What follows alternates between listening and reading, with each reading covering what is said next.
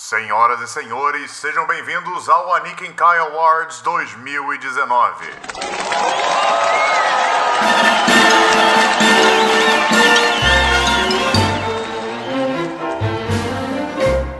The cloud with his pants falling down, or the dance that's a dream of romance, or the scene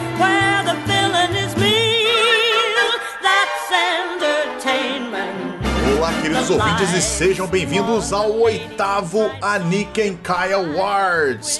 Eu sou o Diogo Prado. Eu sou o Starro, muito honrado de estar aqui, apesar de que eu estou em todos os Anakin Casts.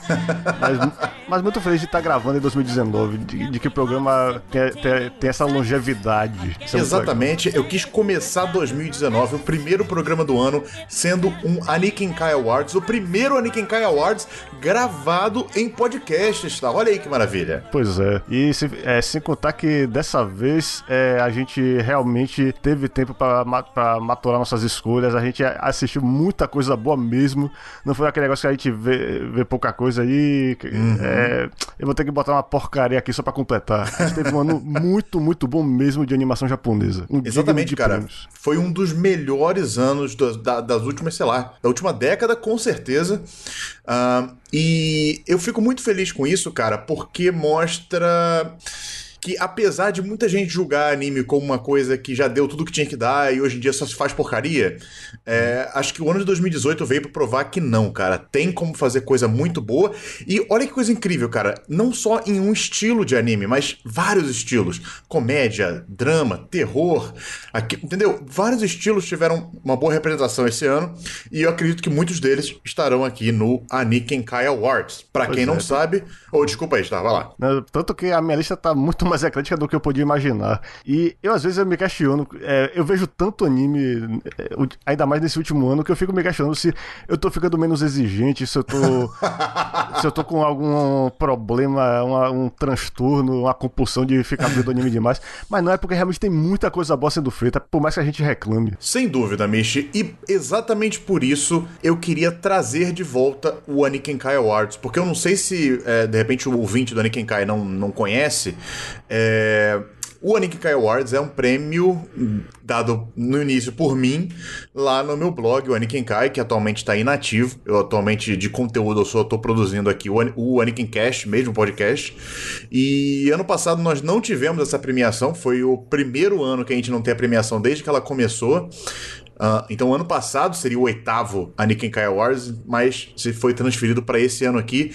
E eu fico muito feliz dele estar voltando nesse ano que foi recheado de surpresas, recheado de bons animes e que nós vamos falar sobre alguns deles aqui hoje. Lembrando, para os nossos queridos ouvintes, as regras do Aniken Kai Awards são simples e diretas, são ape- apenas três regras e elas são as seguintes: você, é, o anime, para ele poder entrar aqui nas, é, vencer as categorias, ele tem que ter terminado em 2018, no caso. É, O anime ter terminado ou uma temporada do anime tem que ter terminado em 2018.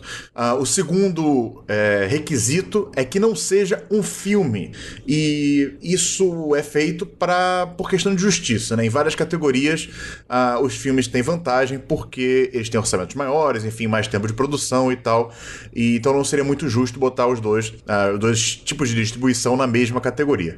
E a terceira regra, e que diz mais especificamente as categorias musicais, elas. A regra é a seguinte: você, a música em questão que nós votarmos precisa ter sido é, exibida, ou melhor, precisa ter estado no ar em 2018, certo? Então essas são as três regras aqui do Aniken Kai Awards. E. Acho isso, amigo. Tem, tem mais alguma coisa a declarar antes de nós de fato começarmos aqui a premiação? Tá, é só uma questão, só, só pra eu não ficar confuso e não ter que refazer minhas escolhas do nada. É, as aberturas e encerramentos, você tá contando só a música ou a animação também conta? A animação também conta, é claro. É Ah, então tudo bem. abertura e encerramento. Então, beleza, eu escolhi corretamente. Então. Beleza, Michi. foi- o pessoal tem que entender que da última vez foi no blog, eu, eu escrevi tudo é, é assim, sem pensar que eu ia ter que fazer isso de novo algum dia. Então eu não gravei as coisas. né? Com, com certeza, Misha. Então, vamos logo começar o nosso oitavo Aniken Kai Awards. Menções honrosas. Está, Ramish, por que é necessário nós começarmos este Aniken Kai Awards com menções honrosas? É porque, como eu disse antes, foi um ano com muita, muita coisa boa. Tanta coisa boa que eu fico querendo fazer menções honrosas das menções honrosas. Então, também as menções honrosas das menções honrosas das menções honrosas. Porque. É, foi, foi difícil escolher, né, os animes dessa vez. É, cara, tem umas coisas que eu tô até com pena de ter deixado de fora das menções honrosas. E tem coisas que, antes que me xinguem de lixo humano, eu tenho que deixar claro que tem coisas que eu realmente não vi esse ano. Acontece, é... inclusive é bom a gente fazer um disclaimer aí pra galera. Nós não vimos tudo, embora eu tenha certeza que o Star deve ter visto muita coisa. Uhum. Nós não vimos também. tudo. nós não vimos tudo, então assim, caso um anime que você gostou muito não tenha entrado no nossa, nas nossas escolhas, é, nos perdoe, mas pode ser que a gente não tenha assistido esse anime. Então vamos lá, está. Qual é a sua primeira menção honrosa uh, de Shaniken Awards? É um anime que não entrou por pouco na lista, que é a quinta série do. a quinta parte do Lupin terceiro. É, eu também botei nas menções honrosas que a quinta parte do Lupin terceiro. Eu quero dizer, por que é, ele merece uma menção honrosa, Michi? Porque é muito difícil fazer algo novo com o Lupin. Uhum. Tanta é, é como Simpsons, sabe? É tantos episódios, tantos especiais, usando aqueles arquétipos de personagem, contando história de roubo e de fugir da polícia, ou de explorar alguma coisa, um objeto, é, procurar uma relíquia e tal. Que é muito difícil você renovar Lupin de verdade, ainda mais mantendo as características para não deixar irreconhecível. Essa essa série fez isso maravilhosamente. O, o roteiro do Ichiro Kochi, nos arcos principais, é, com toda aquela saga envolvendo Lupin vivendo no mundo que ele, ele tem que. e que o maior inimigo dele é a tecnologia, uhum. em que todo mundo pode filmar ele, todo mundo pode reconhecer. Tem programas de. Como é que você consegue ser um ladrão famoso e escapar o tempo da polícia num mundo desses? E essa série encara isso sem, e, não, e não usa soluções fáceis. É, uhum. Coloca o Lupin em situações absurdas e assim consegue pensar maneiras plausíveis dele se livrar dessas coisas. E também eu fiquei maravilhado com o final dessa série, porque é, é praticamente funcionou como um final para o Lupin como tudo. Para mim, se nunca mais fizesse nenhum especial, nenhuma série de Lupin e o final fosse aquilo, eu ia achar maravilhoso. Principalmente aquela cena.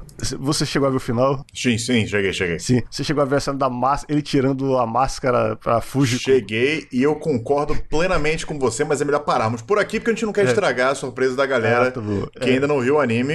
Esse esse programa não vai ter spoilers, podem ficar tranquilos, não, não daremos spoilers dos animes que vamos comentar aqui. Nós só queremos atiçar a sua vontade Isso, para ver esses é. animes. E, cara, com certeza Lupin merece estar nas nossas menções honrosas aqui. Ele merecia estar até no nosso top 5, tá? Mas. Sim, só que, é, é que tá. Foi um ano difícil. No meu, é, o, no meu caso, eu, te, eu cortei uns pontos do Lupin, porque alguns dos episódios standalone que teve na série, sim, foram sim. feitos por é, roteiristas convidados, muitas vezes homenageando série, é, temporadas anteriores. Alguns foram, bem, eu achei bem ruinzinhos. Uhum. É, mas assim, nada que tire o, o, o, a qualidade geral da série. Ainda é uma série excelente que vale muito uhum. ser assistido, com certeza.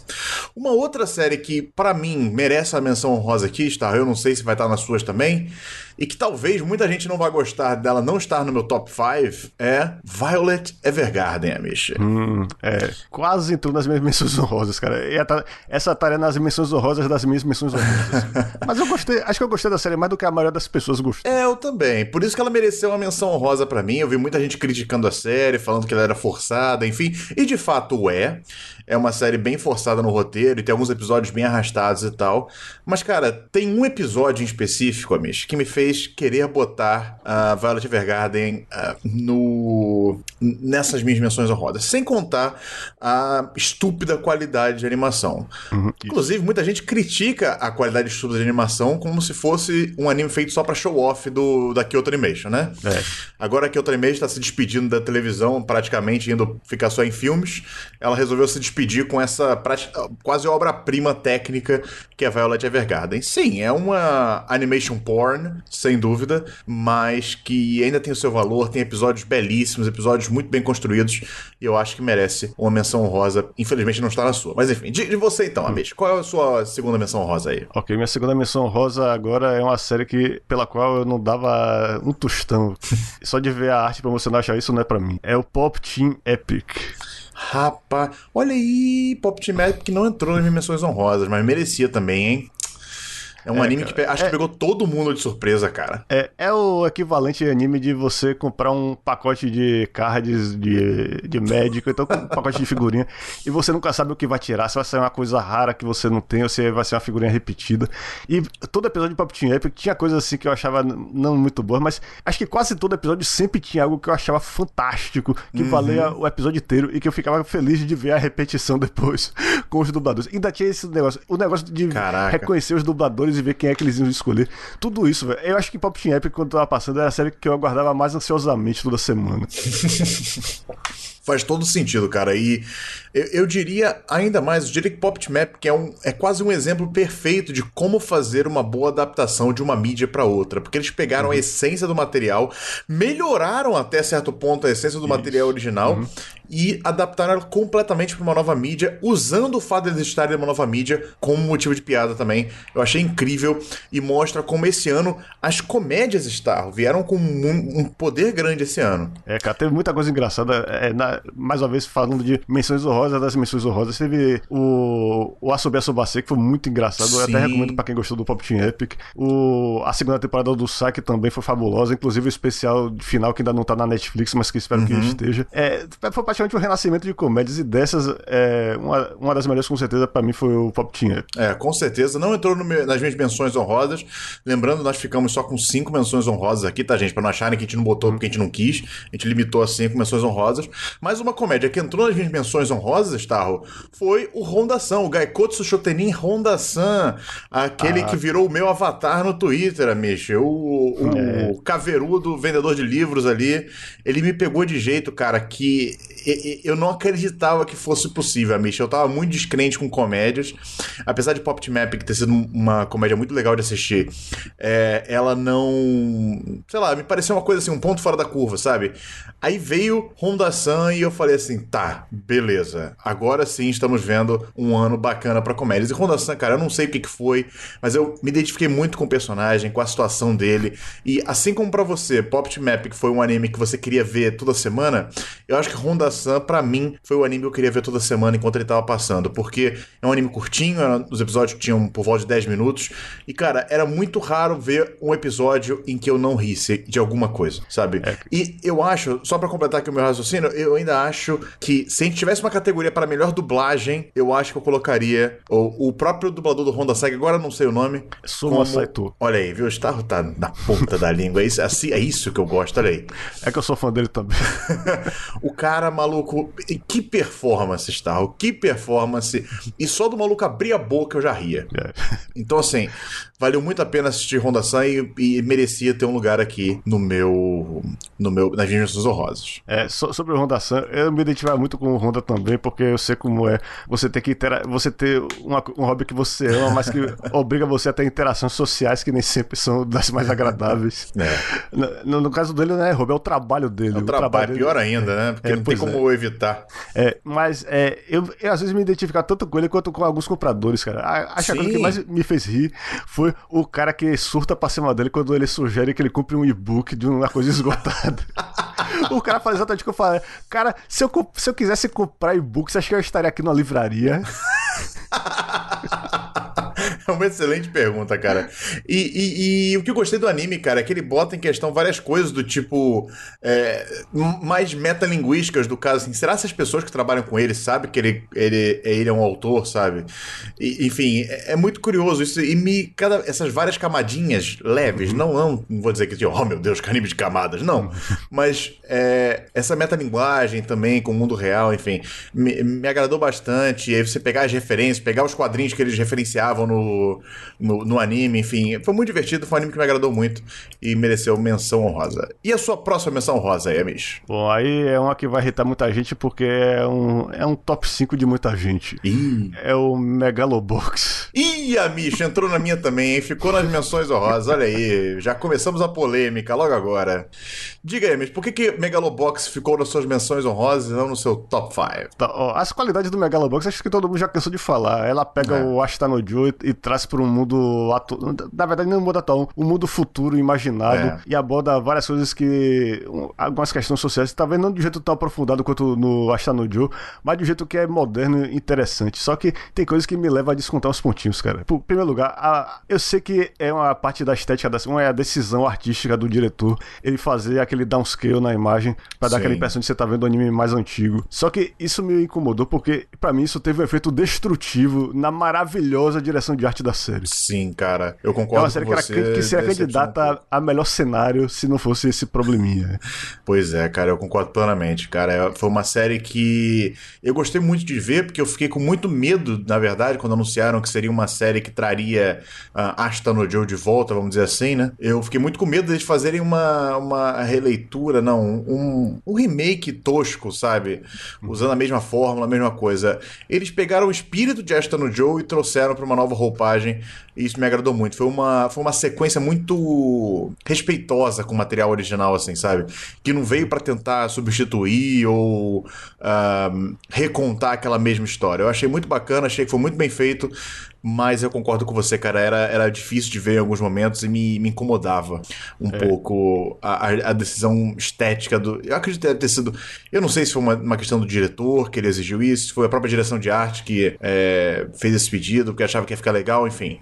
Mas eu não acho que funcionou tão bem e tirava um pouco da atenção, do, a, da atenção que a gente tinha no anime, né? da, da imersão, vamos dizer assim. É. Não chega a ser desastroso como a textura do papel amassado de Angomoa você se lembra Não, sim, não, não, não tem nem comparação, não. É, cara, é isso. Mas só que é, isso é só uma parte do, do, do, visual da série. Outra coisa que me incomodou um pouco em Megalobox e me fez descontar pontos é que aquele arco, o penúltimo arco do irmão da. O, eu esqueci o nome da mulher, mas o, o nome do cara eu lembro que é Mikio. Aquele hum. cara que, que era o filho do, do empresário lá e queria ganhar sim, do sim. Joe e queria ficar, ir pro, pra final. Do... Eu achei que aquele arco se estendeu demais e o cara. Eles foram empilhando a complicação em cima dele de um jeito totalmente absurdo absurdo. Pois é, e é um anime curto, acaba... sabe? Atrapalhou um é. pouco a, o andamento. Eu preferia que eles tivessem cortado um episódio daquilo ali e, dedicasse, e tivesse dedicado mais ao arco final, ao, Sim, a luta né? dele com o Yuri.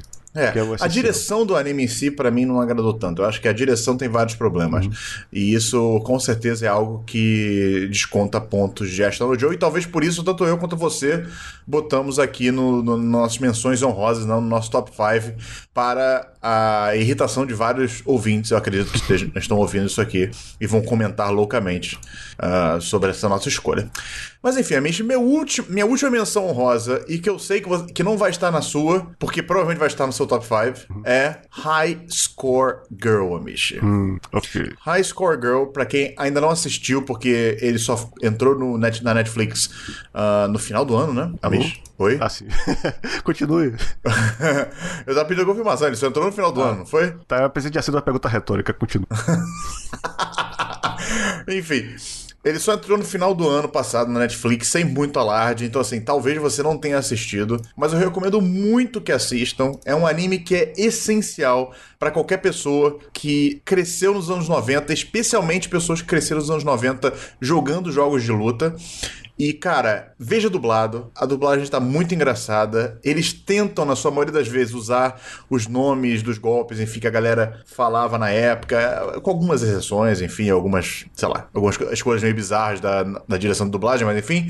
Mas no geral, uma dublagem muito boa, um anime divertidíssimo, mas infelizmente é um anime que falha na parte visual, na minha opinião, está? Hum, é é uma eles tiveram a decisão de fazer o anime todo em CG e apesar disso funcionar bem na hora que eles mostram as cenas dos jogos e tal, porque criam menos estranhamento quando você vê as cenas dos jogos na tela.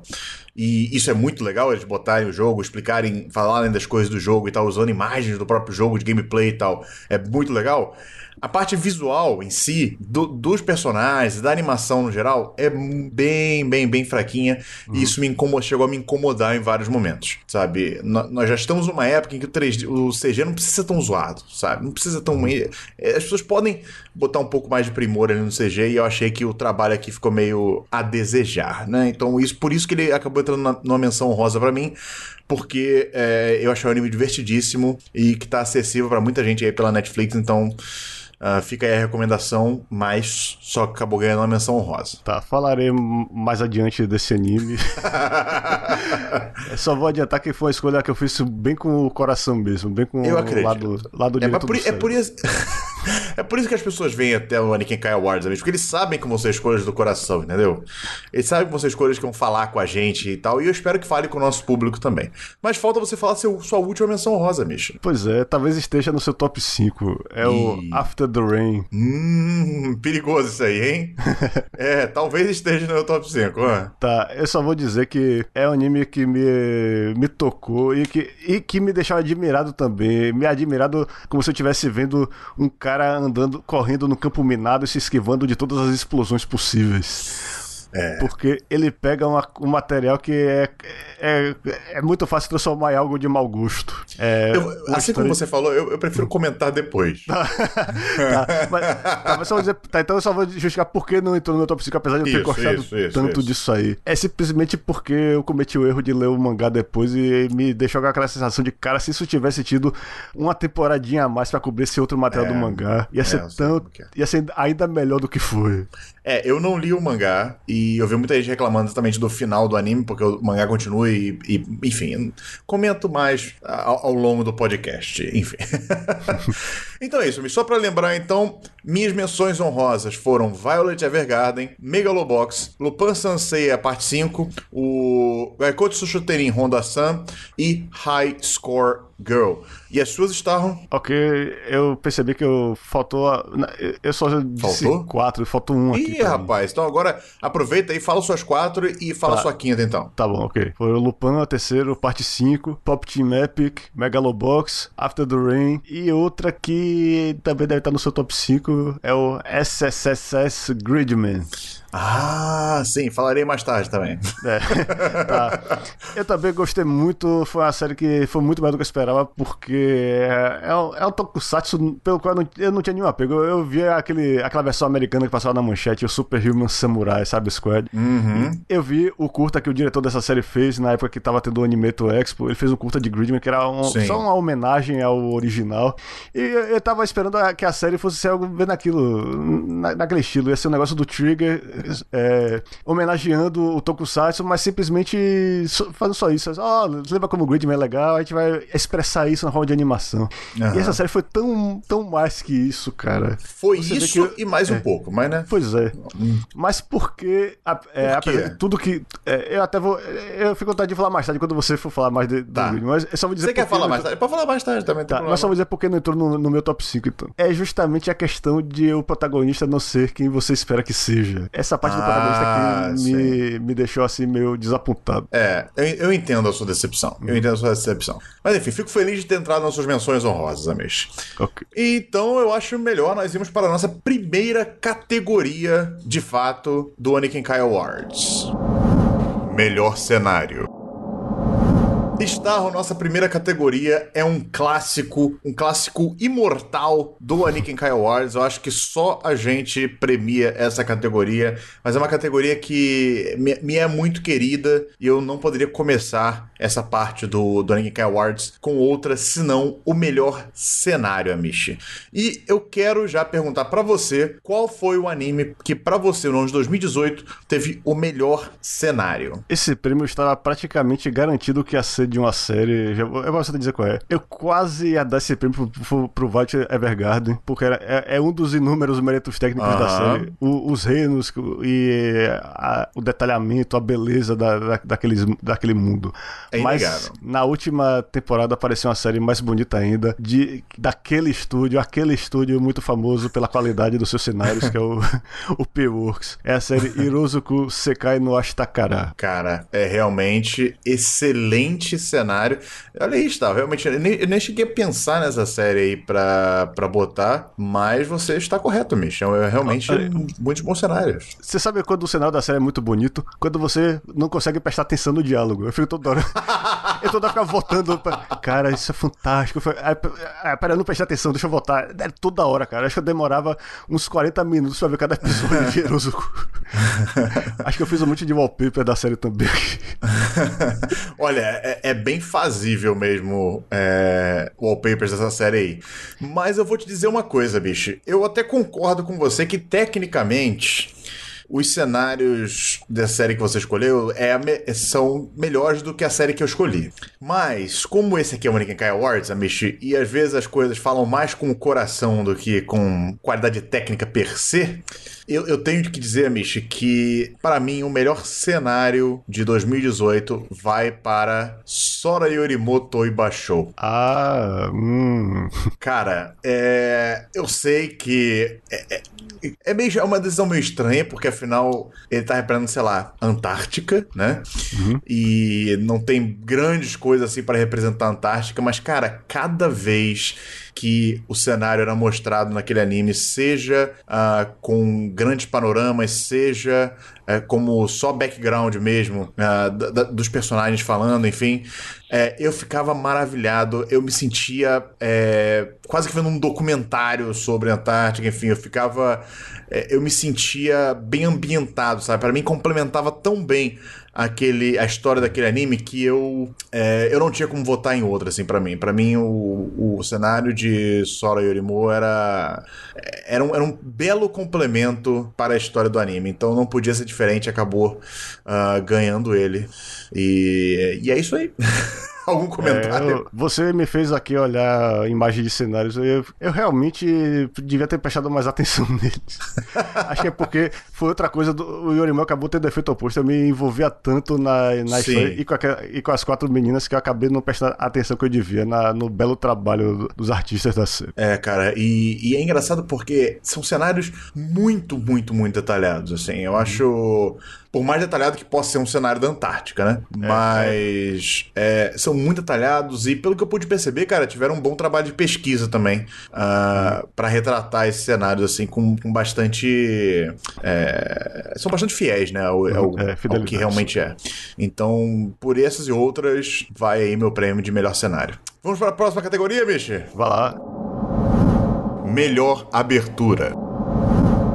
Bom, melhor abertura. É, eu fico, é, como eu falei antes, é, eu sempre fico na tecladora. Eu escolho a que teve a melhor música de abertura, eu escolho a que tem a melhor animação, ou escolho o que tem o maior equilíbrio entre os dois. Nesse caso, eu vou ter que ir mais pela animação, porque foi uma animação que eu achei maravilhosa. Hum. É a abertura do. É a primeira abertura do Persona 5 de Animation.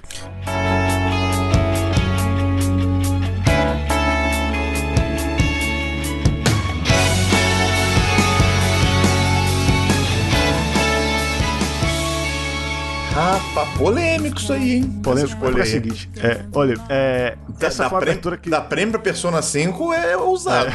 É, é ousado, tá. mas vá lá. É o seguinte: o diretor dessa série, o Masashi Ishihama, é o rei das aberturas.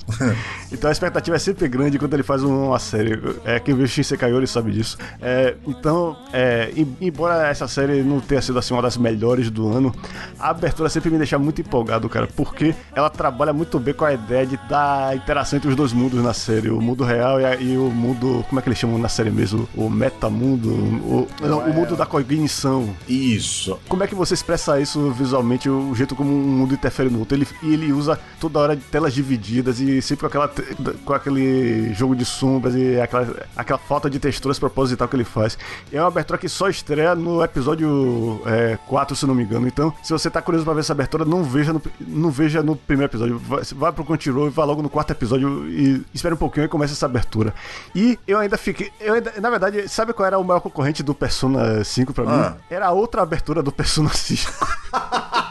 que é maravilhosa é, também. Realmente. Mas que só estreou, sabe quando? No hum. último episódio da série. Nossa. A segunda metade da série toda foi com a abertura vagabunda lá que o cara é que, só fez assim, diga, editando. Eu só quero saber como é que você chegou até o último episódio dessa série, porque para ah. mim ela.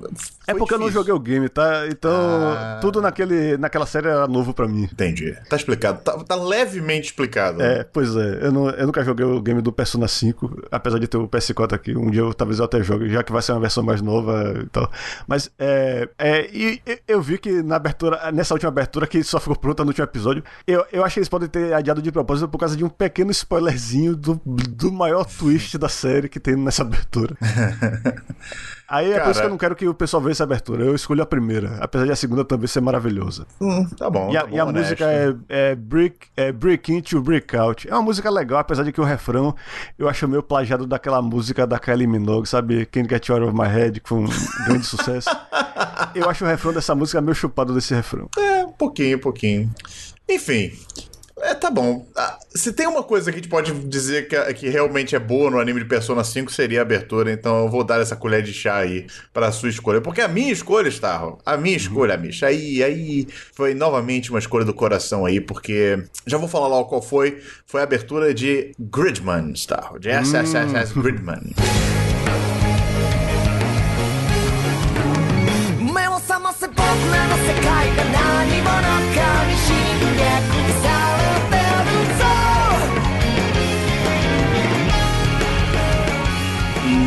dela é Union.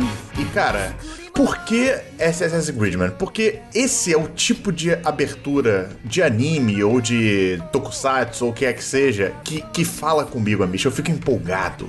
Eu quero ver. É- é- era uma das aberturas que eu não pulava de jeito nenhum quando passava, sabe? Eu queria ver, eu gostava, eu cantava junto, enfim. É o tipo de abertura que me faz, me traz de volta à infância, me traz sensações boas e tal.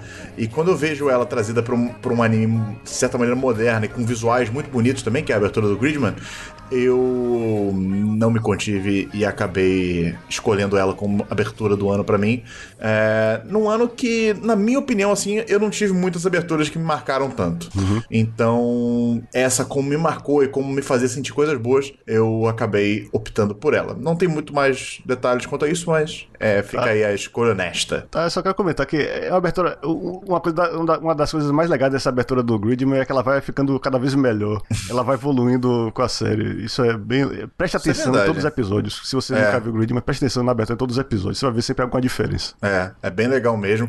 E é, é- é aquela. Eu acho que tem um bom equilíbrio entre visual e, e música, assim. Nem pra mais pra um, nem mais pra outro. Então, já que a gente falou sobre a melhor abertura, acho que a coisa mais lógica é ir para Encerramentos. melhor encerramento. Como eu já tinha falado na parte das aberturas, eu sempre fico naquela indecisão. A animação ou a música, e mais uma vez eu devo dizer que se fosse pela música, eu ia falar do encerramento do Angomoa, porque aquela música Upside Down é tão É legal, legal tão mesmo. legal, que me deixava de bom humor até quando acontecia tragédias no episódio. e, e- e o que mais tem em Angomoa é desgraceira, até mesmo no final da série. A- aquela música é tão boa, é tão, sabe, enaltecedora, que você se sente bem mesmo depois de tudo que você testemunhou, toda a tragédia da série. Mas, pra é, escolher pela combinação da música e da animação, eu vou escolher a abertura menos animada do ano. Ou, perdão, o encerramento menos animado do ano, que lembra até o encerramento do It Me. É o encerramento de Megalobox, a música Oi. Kakatekoyo.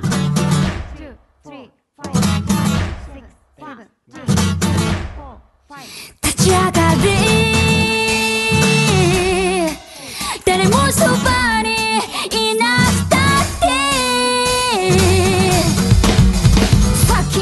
encerramento, 言 amigo. 葉 Bom, uma boa escolha. Eu adoro a estética daquilo. O pessoal pode achar que nada. Ah, é só um scroll vertical e tem um neon. Mas, cara, é um neon muito bem. muito interessante, feito pelo próprio diretor da série, o Yo Moriyama. E eu sempre ficava olhando os detalhes e, e a me empolgando com a música. É claro, eu não podia cantar junto da música porque é um rap que é bem complicado de É. cantar e é cheio de agudos e tal. Mas com certeza, você pode- vocês podem ter certeza que eu cantava o refrão, que o refrão é. é o refrão mais contagiante. É Kakatekoyo. É... Quem joga The King of Fighters conhece essa expressão, porque é o que, eu- o que eu falo antes de começar a lutar. Significa, ah, vem pro pau, não é? É, tipo isso. É, pois é. E, e- Cara, é- é- ela, só pra dizer que ela, ela ficou no meu runner-up aqui, segundo lugar da minha escolha de encerramentos. E qual foi o seu encerramento? Ah, Zé, achei que você ia comentar mais um pouco, porque Não, mais não, eu pensei. é só ter isso pra Mas, dizer. mas, apesar de dessa, desse encerramento ter sido realmente muito bom e a música ser muito empolgante, teve um cara que era. Foi um encerramento que a cada final de episódio. Até porque era uma série que eu pessoalmente gostei bastante, mas é, era um encerramento que parecia sempre encerrar muito bem cada episódio dessa série. E eu tô falando do encerramento de After the Rain, Amish. Hum, é. Que se chama Half Rain. レ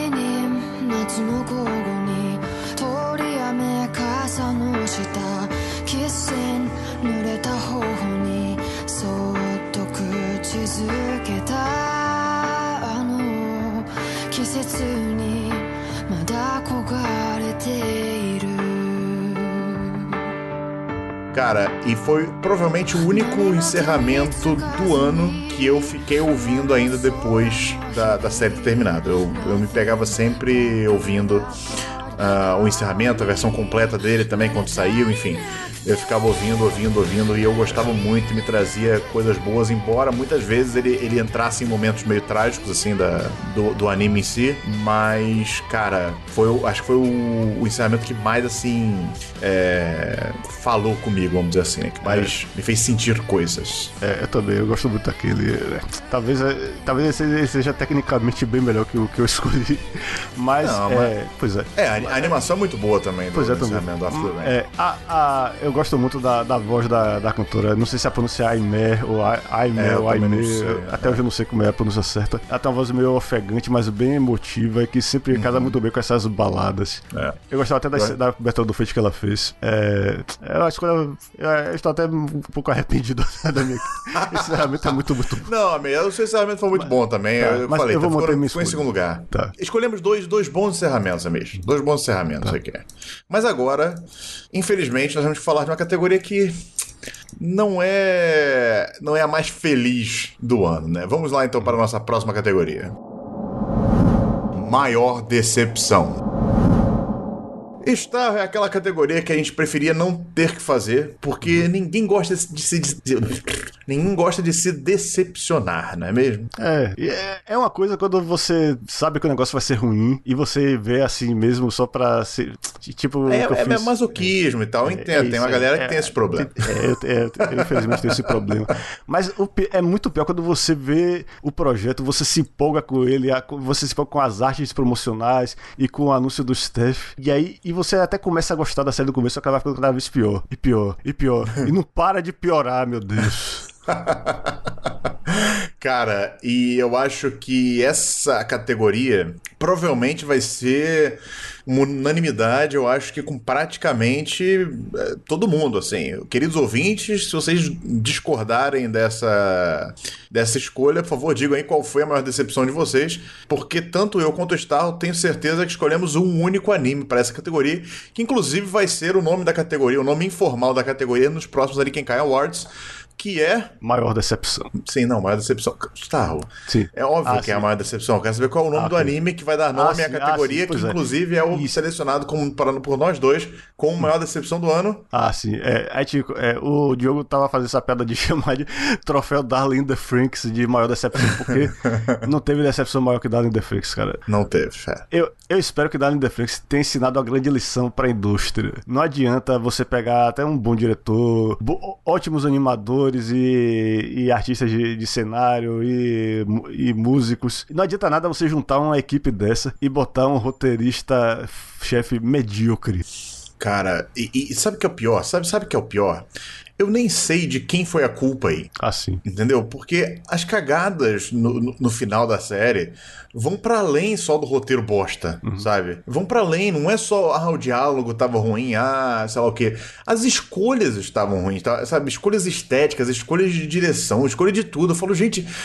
Parece que eles se perderam no meio da série. Porque no início, cara, a série era muito bem cadenciada, muito bem dirigida. Era um bom misto, assim, de mostrar mistérios e resolver um pouquinho, deixar você interessado, enfim.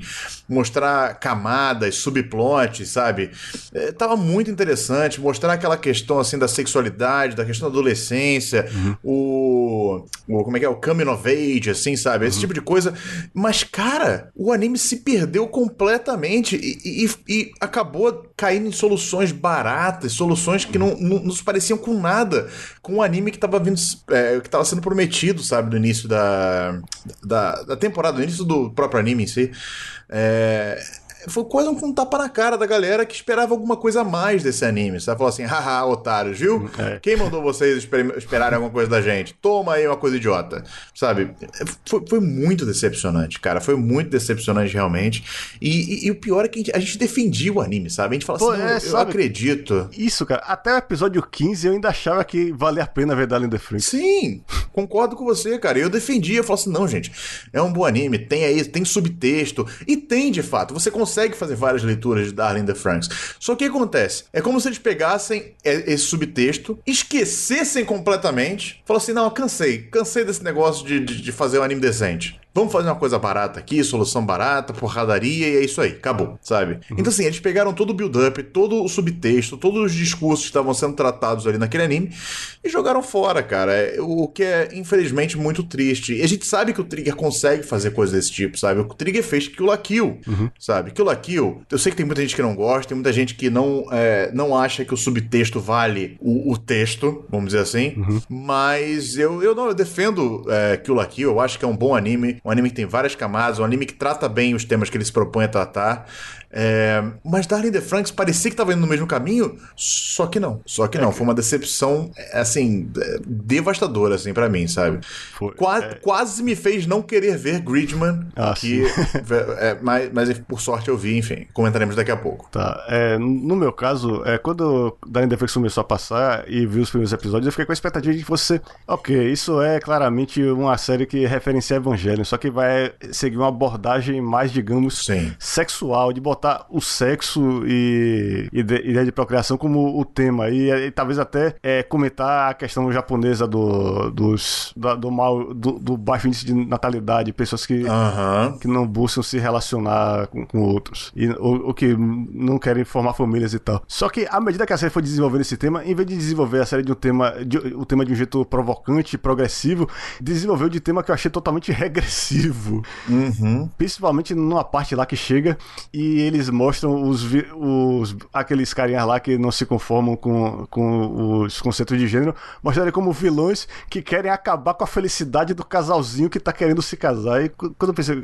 foi, foi, foi ali que a série se perdeu. Só que foi ficando cada vez pior, porque além desse problema, ainda teve o problema da revelação do da, da origem dos vilões e daquele universo. Ai, da, cara, da- aquilo da ali foi e ridículo. E era explicações cada vez piores, cheio, cheio de coisas, cheio de porquê sim, tá ligado? Tipo, por que esse robô tem que ser pilotado por gente com órgãos sexuais? Porque sim. É, por que quando os caras começaram a usar essa energia do subterrâneo e blá blá blá, eles, fo- eles perderam a capacidade de se reproduzir? Porque sim. É. Não tem explicação, é só eles forçam as coisas pra, pra encaixar no que eles achavam que era pra ser o, tema da série. E, e pra piorar tudo, ainda vira uma mega batalha espacial épica, estilo Guren Lagan no final, que é totalmente desconexa do que você vê no, na primeira metade da série. Exatamente, cara. Aparece um vilão bizarro do nada, que não tinha nada a ver com nada, ele chega do nada a lugar nenhum, sabe? Pra gente, pelo amor de Deus, sabe? Meu tempo vale mais do que isso. Infelizmente, Darling in the Franks, por mais qualidades que ele tenha no início da série, é, vai ficar marcado aí como, infelizmente, uma, uma grande decepção. Mas Star, vamos voltar aqui a botar esse Anime Kai Awards no- nos trilhos aqui, voltar a botar ele num- numa vibe um pouquinho melhor, porque apesar de termos tido várias decepções, esse, várias não, mas uma grande decepção esse ano com the Franks, tivemos também várias surpresas e é hora de chamar então a nossa próxima categoria. Maior surpresa. Pois é, é o oposto da decepção, né? Qual é aquilo que você não dava um tostão por isso, mas acabou se revelando algo muito, muito legal. E eu fiquei, sinceramente, deciso entre duas séries. É uma, como eu falei, foi. o- Eu até mencionei que o, o Gridman era uma série que eu. Eu esperava que fosse só um, um tokusatsu feito é, como anime, só que se revelou algo muito mais que isso. Mas pra mim, a grande surpresa mesmo foi o Pop Team Epic, porque eu vi aquelas artes e achava que ia ser só aquilo mesmo, é comediazinha de situação, é, tirinha de quatro quadrinhos, Aham. tem aquele desenvolvimento e a piadinha no final e pronto. Aí continua, e continua e vai encadeando uma na outra. Era isso que eu achava. Eu nunca imaginei que ia ser algo tão experimental, tão insano, tão uma, uma coisa que desafiava tudo que você poderia é, esperar de, de animação. Ah, Talvez nem era animação, às vezes era live action, às Sim. vezes era. Eu sempre esqueço daquele teatro japonês que usa, que usa caderno. Aquilo, é o negócio do Hellshakeano. Vocês sabem do que eu tô falando, que foi a coisa que mais se repercutiu. Mas não foi só isso, cara. Eles, eles faziam animação feia de propósito. Aham. Ainda assim era genial. Quer dizer, nada me surpreendeu esse ano como Pop Team Up. Mas e você, Diogo? Qual foi a sua surpresa? Não, assim, eu concordo com você, cara. Acho que Pop Team Epic foi uma das grandes surpresas do ano pra muita e muita gente. Eu acho que é um, é um dos grandes concorrentes pra essa categoria. Eu acredito até pra um dos melhores animes do ano pra muita gente também. Ah, e eu posso dizer, cara, que se eu tivesse que escolher uma grande surpresa. Fora um título específico, eu diria que foram as comédias desse ano, cara. As comédias desse ano merecem um destaque especial. Foram de fato as grandes surpresas. A gente teve um grande renascimento, uma grande renovação, na verdade, nem renascimento, mas uma grande renovação das comédias em anime. Era um gênero que pra mim não tava tão. não tava me agradando tanto. Eu gostava de um episódio aqui, um episódio ali e tal, mas uma série inteira me agradar. Tava demorando muito pra aparecer. Poppet Macpick foi com certeza uma delas, mas eu tava achando que era uma- um ponto fora da curva. Até que veio Honda-san, Mish, olha aí. O Gaikotsu Shotenin Honda-san, que eu já mencionei nas minhas menções honrosas e volta aqui a aparecer no Anikikai Awards como, pra mim, a melhor surpresa do ano. Um anime que eu consegui me identificar, de gostar, entrar nas situações e me divertir com praticamente tudo que acontecia naquela série, cara. É, e fora também que é uma série com animação mínima, ele com bem poucos recursos, mas que ainda assim nunca deixa você desapontado. Você sempre se satisfaz com, com, a- com o humor, com o time das piadas e com as expressões e, e a dublagem também é, acrescenta muito a série. É. Mas eu posso dizer, vou, vou botar um asterisco aqui nessa categoria, tá? Porque tem uma série que me surpreendeu muito também, mas que ela está numa outra parte desse programa aqui, Amish. Ah, ok, vamos lá. Vai aparecer. vamos comentar sobre ela em breve. Mas eu quero botar um asterisco aqui, porque ela também caberia facilmente nessa categoria aqui. Mas como ela já vai estar em outra categoria, eu preferi deixar ela, ela lá. Agora, eu tava aqui. eu- eu- nossos ouvintes, cuidado, desculpa, queridos ouvintes, vocês já conhecem como é que funciona aqui o Anakin Kai Awards, o Anakin Cast. Às vezes a gente tem que dar uma parada pra olhar o roteiro. E falando em olhar o roteiro do programa, Starro. Melhor roteiro. Voltamos aqui, Starro. Então, depois da minha falha que acabou dando certo como gancho para chamar essa categoria, com mais uma categoria que é, de certa maneira, bem, é, bem a nossa cara. Porque quando a gente comenta de um anime, a gente acaba sempre falando muito do roteiro, é algo que eu pessoalmente gosto, acho que você também gosta muito de analisar numa série. Nós conhecemos roteiristas, sabe? Nós falamos da Mariocado, nós falamos da Michiko Yokote, sabe? Então são, é, um, é uma, um cargo da produção de animes que ah, a gente acaba comentando bastante, né? Até mais do que muitos outros eh, veículos, eu acho, dão valor para essa, pra essa parte ah, do, do anime, né? Então a gente decidiu homenagear aqui e escolher o que para nós foi o melhor roteiro dessa temporada. Então, começando por você, Michi, diga aí para você qual foi o melhor roteiro de 2018 em animes. O roteiro que mais me impressionou foi o roteiro do, de todos os episódios do Yorimoi. Eu não sei dizer o título em japonês completo, mas é, é o A Place Further Than the Universe. É esse o nome. Sora Yorimoto Ibasho, Starro, porque Sora também foi o meu, Amigi. Foi esse- ah, legal. Primeira vez que a gente botou uma categoria junto. Pois é, cara. A, a gente já era fã do Joke Hanada por causa do. California, né? Steins Gate, pô, o cara, o cara é sinistro. é- O cara é sinistro. Isso. Por sinal, o Steins Gate Zero foi uma das minhas decepções do Apesar Não, é. do Joke Hanada. Mas, ok. Mas o Joke É. Hanada é, arrasou nessa série porque ele pegou um roteiro. Um, em primeiro lugar, é bom deixar claro, é um roteiro original, não é uma adaptação como foi o Sim. Hibiki Funio. E é uma história muito difícil de contar porque é uma história feita pra emocionar, mas pra emocionar contando uma situação muito improvável, que é você pegar quatro meninas e elas inventam assim, botam na trilha, ah, a gente quer ir pra, pra Antártida. Uma delas nem queria e acaba sendo o meio que o plot device pra elas conseguirem ir. E eu até entendo o pessoal que criticou, ah, é, acontece esse negócio improvável de ter uma menina idol que tá lá num negócio, num, é, faz parte de um uma agência dela quer mandar ela pra fazer Aham. programa. né? Mas é isso, é improvável, mas faz sentido, é o único jeito possível Perfe- de elas. Perfeitamente, cara. Isso, mas- eu mas achei. essa- Eu, é. eu tava com muito medo. Desculpa te interromper, cara, mas é Tá. que eu tava com muito medo quando eu vi essa série. Na Uhum. verdade, quando eu vi o plot da série, antes de ver qualquer coisa sobre ela, eu fiquei muito desconfiado. Tanto que eu não vi essa série quando ela saiu. Eu não vi no- na- na- durante a temporada. Eu só vi depois da sua reação a ela, Uhum. que você falou, cara, assiste esse negócio, assiste esse negócio que é muito bom. Toda semana você falava, era muito bom, era muito bom, era muito bom. Uhum. E eu falei assim, tá, vou assistir esse negócio, né, cara? E quando eu assisti, eu falei, caraca, que incrível. Como é que eles pegaram um, um plot, um argumento, né, tão bizarro e conseguiram entregar um bom roteiro, entregar uma boa história, entregar bons personagens e também numa roupagem muito bonita, mas a gente pode comentar isso em outro momento. Mas enfim, é, Mas- é- porque aqui é focar no roteiro mesmo, né, cara? Que é, é muito amarradinho, sabe? Os personagens têm bons diálogos, tem. Isso. excelente. Puta, o, o- crescimento dos personagens é gradual e perceptível, sabe? É. Você vê claramente o que, que um influencia no outro em uma ação, como que ela tem uma reação, enfim. É tudo muito amarradinho, tudo muito bonito, cara. E temos que sim dar crédito pro Duke Hanada, que o cara é sensacional. É, e- eu, eu presumo que parte do. do- é, eu imagino que a diretora da série, Asuko Ishizuka, pode ter também feito alguns acréscimos às interações das meninas pra deixar mais genuíno. Mas é- isso é outra coisa fantástica na série, que é o jeito como as meninas brincam umas com as outras, é, provocam umas às outras e tal. E até as brigas. da- Não, não é aquele tipo de briga que você fica com raiva de um, essa menina tá, tá surtando por nada. Você entende, você não toma partido. É, e- mas também a jornada emocional na- é, que tá no centro dessa série. Você. é, Não, não, é, não só da, da menina, infelizmente esqueci o nome dela, mas a que tá que- é, querendo ir pro lugar onde a mãe dela morreu. Ela quer ver, conhecer a A Shirazi. ah, É isso. Tem, tem, tem, a- é, tem essa jornada dela, mas também tem a jornada da, da verdadeira protagonista, que eu também esqueci o nome dela. É Kumari, né? É Kumari, pois é. A Kumari, que é uma menina que não tem nenhum sonho e do nada ela, ela consegue isso. Ela fazer essa coisa é totalmente improvável. Quando você tá naquela. Caraca, Starro, para tudo! Sim.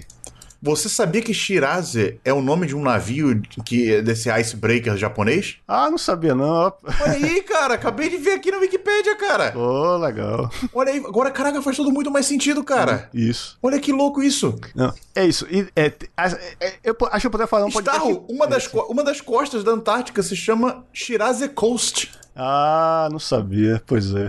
Olha aí, caraca, várias Nada, camadas, Starro. Isso, nada. Oh, nada explode a nessa cabeça série é por agora aí. acaso. Nem, nem os Nada por nomes do- dos personagens. Caraca. Mas eu sinto, às vezes, que eu poderia fazer um podcast inteiro só falando de todas as qualidades da série. Tem, tem isso, tem a jornada emocional, tem a interação dos personagens, tem a trama verossímil, mas tem, tem um trabalho de pesquisa incrível. Você vê coisas que você nunca Sim. imaginou de como é, é, as coisas que, pelas quais as pessoas passam estando no navio indo pra Antártica. Como é que elas fazem pra atracar o navio lá e pra, pra quebrar aquele gelo todo? E o que é que as pessoas Isso é fazem muito lá? mérito, é, isso é muito mérito da direção também, não só o roteirista nesse caso, mas já que a gente tá falando desse anime, não tem como falar sobre isso também, cara. O trabalho de pesquisa é incrível, como eu mencionei lá na minha escolha de cenário, quando eu falei também da pesquisa visual, você agora falando da pesquisa mais técnica mesmo, da, de como é que é uma exploração de fato, uma exploração pra Antártica. E eu adorei o fato de ser uma exploração civil, porque uma exploração militar seria uma coisa meio enfadonha, uma coisa meio. é, Sabe qual é?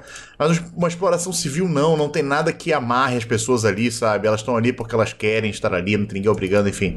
Eu achei muito legal, cara, é um trabalho de pesquisa muito bom, mas vamos segurar um pouquinho a Mish, porque a gente vai falar, acho que acredito que a gente vai falar um pouquinho mais sobre essa série ah, daqui a pouco. Ah, tá, tu- tudo bem, tudo bem. Ahn, Ok. Vamos então, vamos- já que nós é, entramos num acordo aqui de fato, vamos agora para a segunda parte do nosso Anikin Kai Awards, que é de fato o nosso top 5 de animes. Top 5. Nesse top 5, Amishi, é, a, como é que vai funcionar a coisa? Tanto eu quanto você escolhemos cinco animes que nós consideramos os melhores do ano e botamos eles em ordem, certo?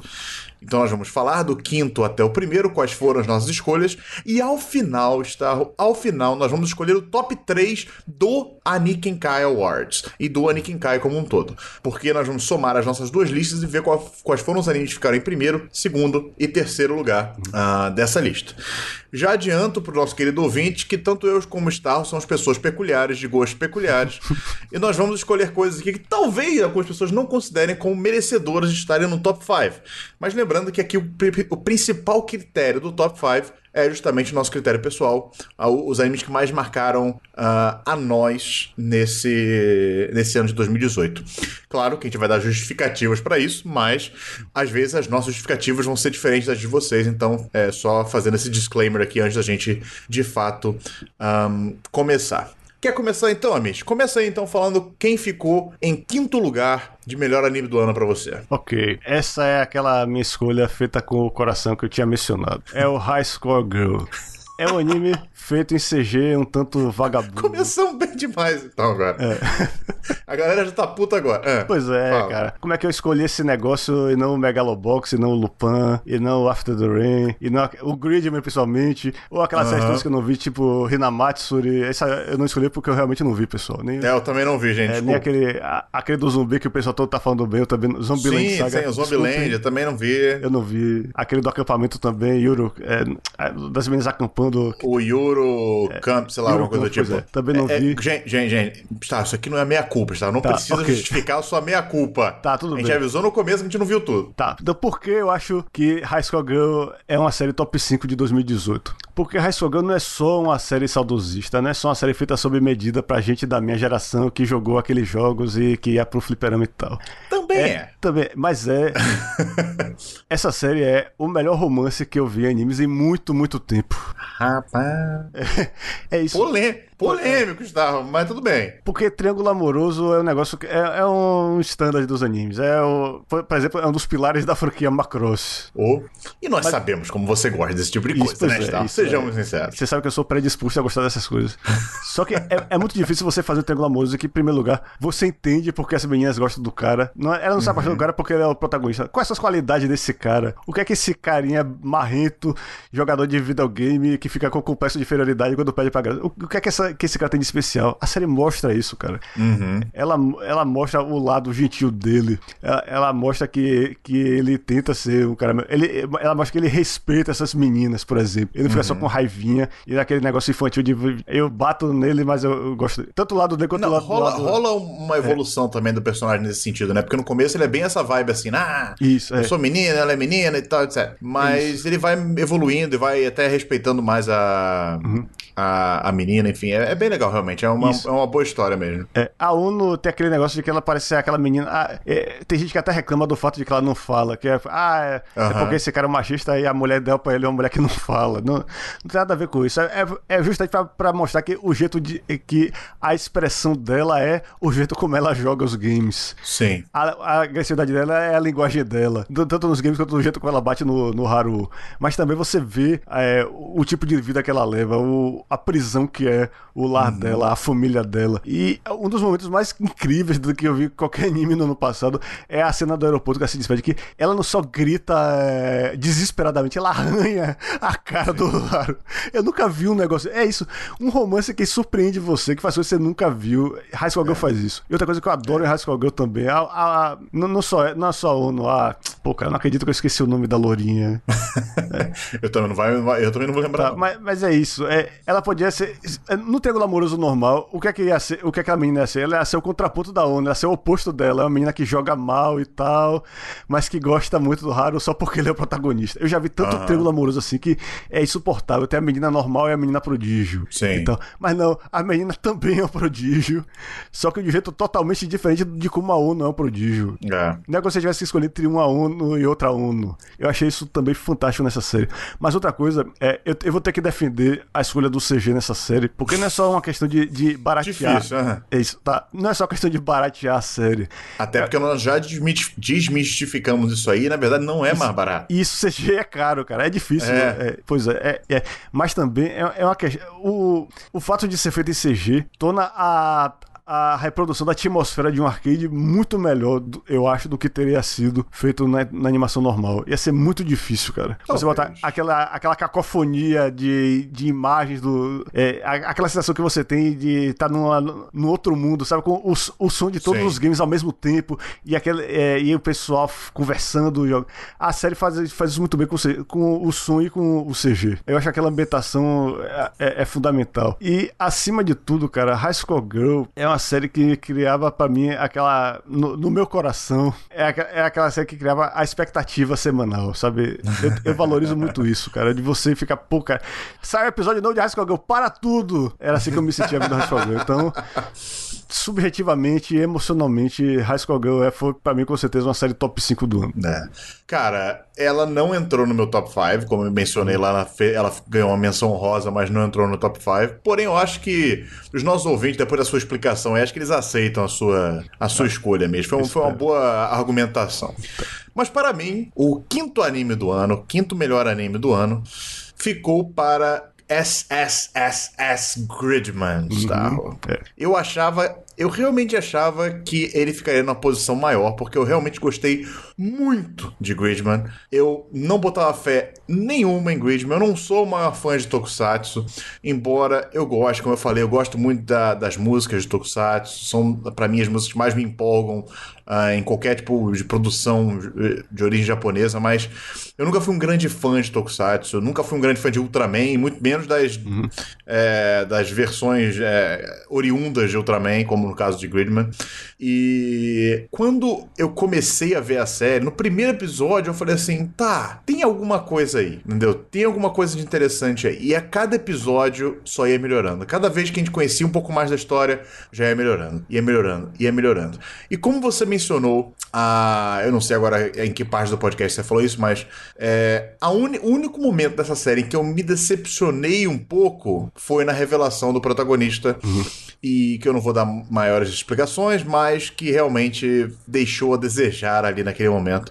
Porque tava indo muito bem, sabe? Tava indo muito bem do jeito que tava, e o plot twist. Não, não sei se foi uma boa escolha, assim, sabe? O plot twist. E por isso acabou. Tirando um pouquinho da série, ela acabou caindo pra quinto lugar. Me tirou um pouquinho da imersão que eu tava na série. E me tirou um pouquinho da, da conexão que eu tinha criado ali com a série com a- e com a situação daqueles personagens, né? Ah, mas mesmo assim, é uma série incrível, uma das melhores do ano, com certeza. E é justíssimo ela estar aqui no, no top 5, porque ah, foi uma grande, grande, grande surpresa pra mim e eu acredito que pra muita gente também.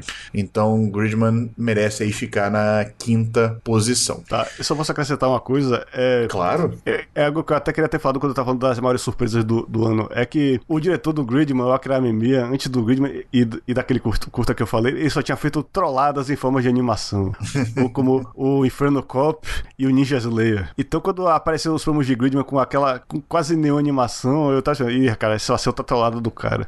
E na verdade acabou sendo um anime muito bonito, muito bem Sim. animado e que até o CG funciona muito bem. Então Sim. ainda tem isso. Gridman- os méritos técnicos de Gridman são muitos. São, cara. Vou, voltei a ter fé no Trigger depois do, do Gridman. Uhum, Pois é. a fé que eu perdi no Darling in the Franks eu, eu conquistei de novo no Gridman. E acho que acho que é o pessoal que talvez se decepcionou com Franks. Assista Gridman e de repente sua fé pode ser restaurada, queridos ouvintes. Mas vamos então para o nosso quarto lugar, Amish. Quem ficou em quarto lugar para você neste ano de 2018? Bom, é a minha outra escolha polêmica, cara. É uma série que quase, por pouco, não se encaixou nos critérios desse ano. E depois que eu disser, acho que o pessoal vai dizer que eu estou sendo subornado pela Kodansha, ou então que eu sofri um acidente e perdi massa encefálica. Mas eu tenho que defender também esta série. Eu sei que vem. não precise de defesa porque ela é muito popular também. É o seguinte, cara. Eu gosto muito, muito, muito do anime do Shingeki no Kyojin. E eu achei que a terceira temporada foi uma das melhores coisas de 2018. Vo- É, é algo que não tá nem no seu. que passou longe das suas menções honrosas, né? Você nem viu. Não, não vi. Eu não sou o maior fã de Shingeki no Kyojin. Não dá. Não Ah, não desce dá. pra mim. Mas beleza. Tá. Respeito. Sei que muita gente gosta. Então, respeito. Não, não- nós não costumamos escolher temporadas de animes Uhum. no Anikekai Awards. Mas eu entendo. Agora é sua chance de defender a sua escolha, bicho. Tá, ok, cara. É porque, é, em primeiro lugar, tecnicamente essa, sempre, essa série é sempre fantástica. O pessoal do Witch Studio faz as cenas de ação absurdas, não só em termos de fluidez de movimento, mas de movimento de câmera. O jeito como a Aham. câmera se mexe e o cenário do- é, é, ro- ro- gira junto. Aquela fusão fantástica de 2D com 3D. Cheguei aqui no Kyojin faz algo é, como, como em outra série faz. Eu acho que eu só compararia a ação de Shingeki no Kyojin com talvez um, é, aquele filme do Homem-Aranha, Aranha Verso, que você deve ter visto também. Vi, mas aí se te botarem a verso como anime aqui, fudeu. Não, eu não vou vou botar, rever a minha, Mas as minhas listas aqui. Sa- Sabe aquele negócio de você ver o personagem voando, usando. é, sim, sim, sim. o jeito sim. como eles voam com aquele equipamento é, e cortam os titãs, aquilo é, é um diferencial e, e a qualidade disso nunca cai nas temporadas de Shigeki no Kyojin. Agora, voltando pra parte da história agora, é aí é que eu vou ter que defender mesmo. Esse, é, essa parte, essa temporada do Shigeki no Kyojin pegou a parte mais chata do mangá.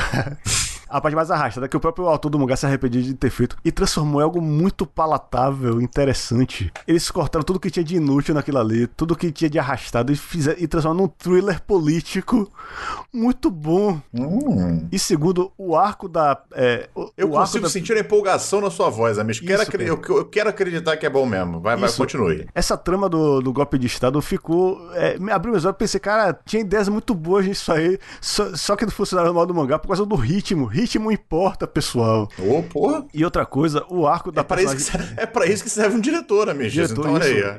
isso. Méritos pro Tetsuro Araki e pro, e pro outro diretor, cujo nome é Masashi Koizuka, lembrei. É, e é, eu tenho que chamar atenção também pra, pra isso, o arco da personagem História, antes conhecida como, como Krista, porque ela descobre coisas aterradoras sobre a família dela, sobre tudo que ela, a vida toda dela é praticamente uma mentira, e ela se vê obrigada a tomar fazer uma escolha impossível que, de certa forma, me lembrou o mangá de Náusica. Eu tomo, qual dessas escolhas horríveis eu faço? E ela fez uma escolha que eu achei absolutamente corajosa e correta, que me transformou ela na melhor personagem do Shingeki no Kyojin pra mim. Interessante, mas eu, eu realmente é o que eu- falei. É um anime que eu sei que pra mim ele não fala comigo, mas ah, que eu entendo que muita gente gosta e de fato ele é muito bonito visualmente falando. E eu, eu acredito que seja um anime polêmico. E se realmente o diretor conseguiu fazer um bom trabalho de adaptar o material ah, original, eu acho que é válido ah, essa posição aí da sua escolha. Porém.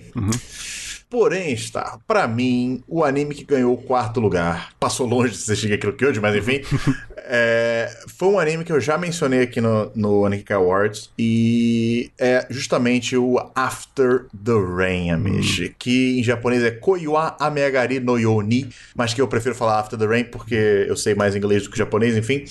E, cara, é um anime que pra mim, como você bem falou, assim, cheio, é um anime que poderia ter dado tão errado.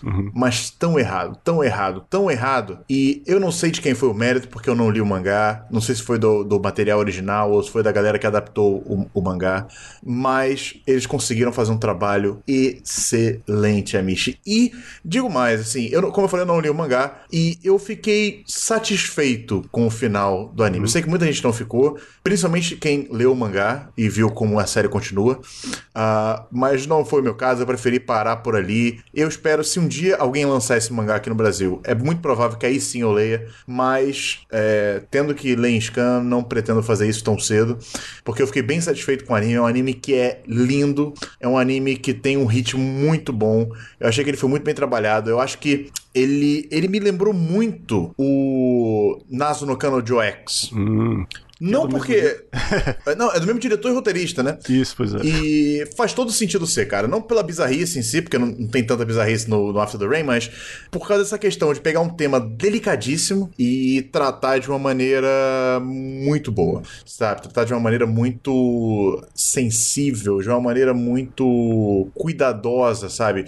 Tomando cuidado com o que estava sendo apresentado, a maneira com que estava sendo apresentado.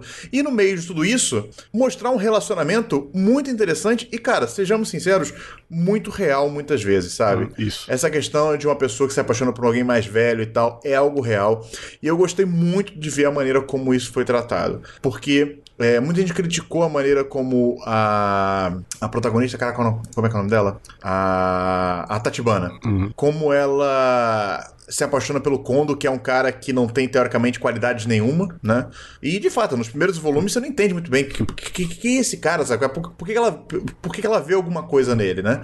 E isso vai sendo explicado no decorrer da série, isso vai sendo explicado. ah, não só explicado, porque dá essa ideia de ser uma coisa expositiva, né? Mas não. É, é uma coisa que você vai sentindo no decorrer da série, você vai conhecendo mais o personagem, você vai vendo mais o lado dele da história também, e vai começando a simpatizar com esse personagem também, e simpatizar com a situação da Tatibana também. E a maneira como eles desenrolam isso, a maneira como os dois é, influenciam um ao outro, Isso. sabe? É muito, muito, muito legal de ver. E como, como a convivência dos dois e até esse relacionamento impossível, vamos dizer assim, sabe? Esse amor platônico que a, que a Tatibana sentia por ele, como isso acabou, na verdade, melhorando os dois e não caindo numa desgraça, como poderia ser caso isso de fato ah, vamos dizer assim, se tornasse realidade. Não sei se isso é um spoiler ou não, mas enfim. Ah, pois é, mas, cara, é, Não, não ter caído num, num sag drop da vida Isso, já me deixou é, muito feliz, entendeu? É, eu só digo o seguinte, é, as- apesar de ter sido diferente, o final do anime do- teve a mesma essência do final do mangá, só que teve muitas coisas antes que acabaram que eles não puderam mostrar que eu gostaria muito, muito de ter visto animado.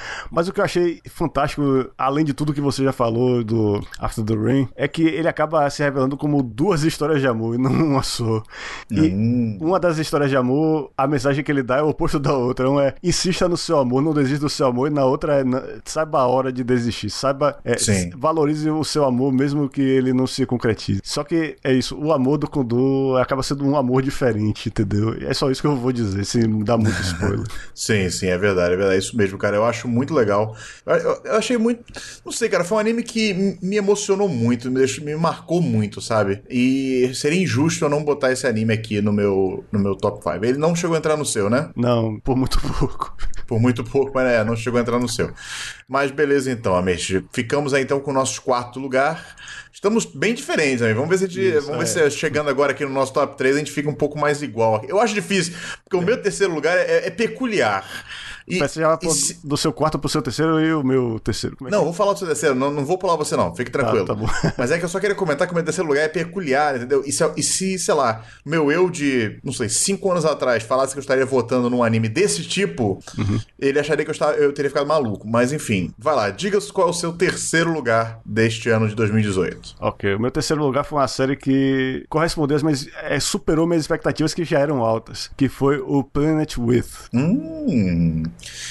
A Mish nem entrou no meu top 5, nem nas minhas menções honrosas, mas. Ah, é porque você não assistiu. Mas eu vou te falar, porque eu não assisti. É. Eu, eu, eu suspeito que se você tivesse assistido, você teria gostado, cara. porque- Será? Vale, vale a pena assistir? Bom, Vale, você botou vale no terceiro a lugar, então deve valer, né? Vale Mas muito. diga lá, fala o seu argumento. Pô, é, é uma série com muitas qualidades, mas em primeiro lugar é uma série que aproveita muito bem os 12 episódios que tem. É uma série original, não é? É uma série original, só que é, é isso. Ela é, ela é a criação de um mangaka que é o Satoshi Mizukami. É, ele fez aquele mangá que saiu aqui da JBC, Lucifer e o Martelo. Uhum. Nesse caso, ele desenvolveu essa série como se fosse capítulos de mangá, só que ele dava os capítulos, os- ele fazia aqueles esboços de mangá que a gente vê no Bakuman, o name, o storyboard, e dava para o pessoal, para o staff do, do, do anime animar. Enquanto isso, ele fez paralelamente a versão em mangá da história. Mas, mas o projeto original é o, o anime. Entendi. E é uma- Bacana, é- interessante. Pois é. E é, o, que- o que é incrível é que, enquanto muitas séries de 12 episódios acabam se, sentindo que, ah, ele podia ter explorado mais isso aqui e tal. Não, é, ele explora tudo, todas as ideias, todos os, personagens, todos os personagens do jeito certo, no ritmo certo. Você, é, você vendo essa série, você fica pensando que esse cara deve ter feito anime a vida inteira, mas não, é o primeiro anime que ele fez. Cara, muito interessante, porque assim, Lúcifer e o Martelo é um excelente mangá. Uhum. É um mangá que muita gente pega descrente e fica encantado com a história. Uhum. Mas o Planet With, eu não sei se teve o mesmo impacto né, nas pessoas. Assim, acho que muita gente deixou de lado ele. Não chegou a aproveitar. Eu mesmo, como você falou, eu, eu mesmo não peguei esse anime pra ver ainda. Então, é, não sei, pra mim ele passou um tanto des- despercebido, assim, sabe? Você teve essa sensação também ou não? É, é, eu acho que ele foi. Eu, eu acho que ele não foi tão valorizado assim no Japão, mas eu acho que a comunidade ocidental, pelo menos o pessoal que faz o review, é, valorizou bastante essa aí. Principalmente a, a mensagem da série. Que é uma série que mostra muita, muita luta, combate, aquela história de vamos salvar o mundo com robôs gigantes e derrotar o inimigo e tal.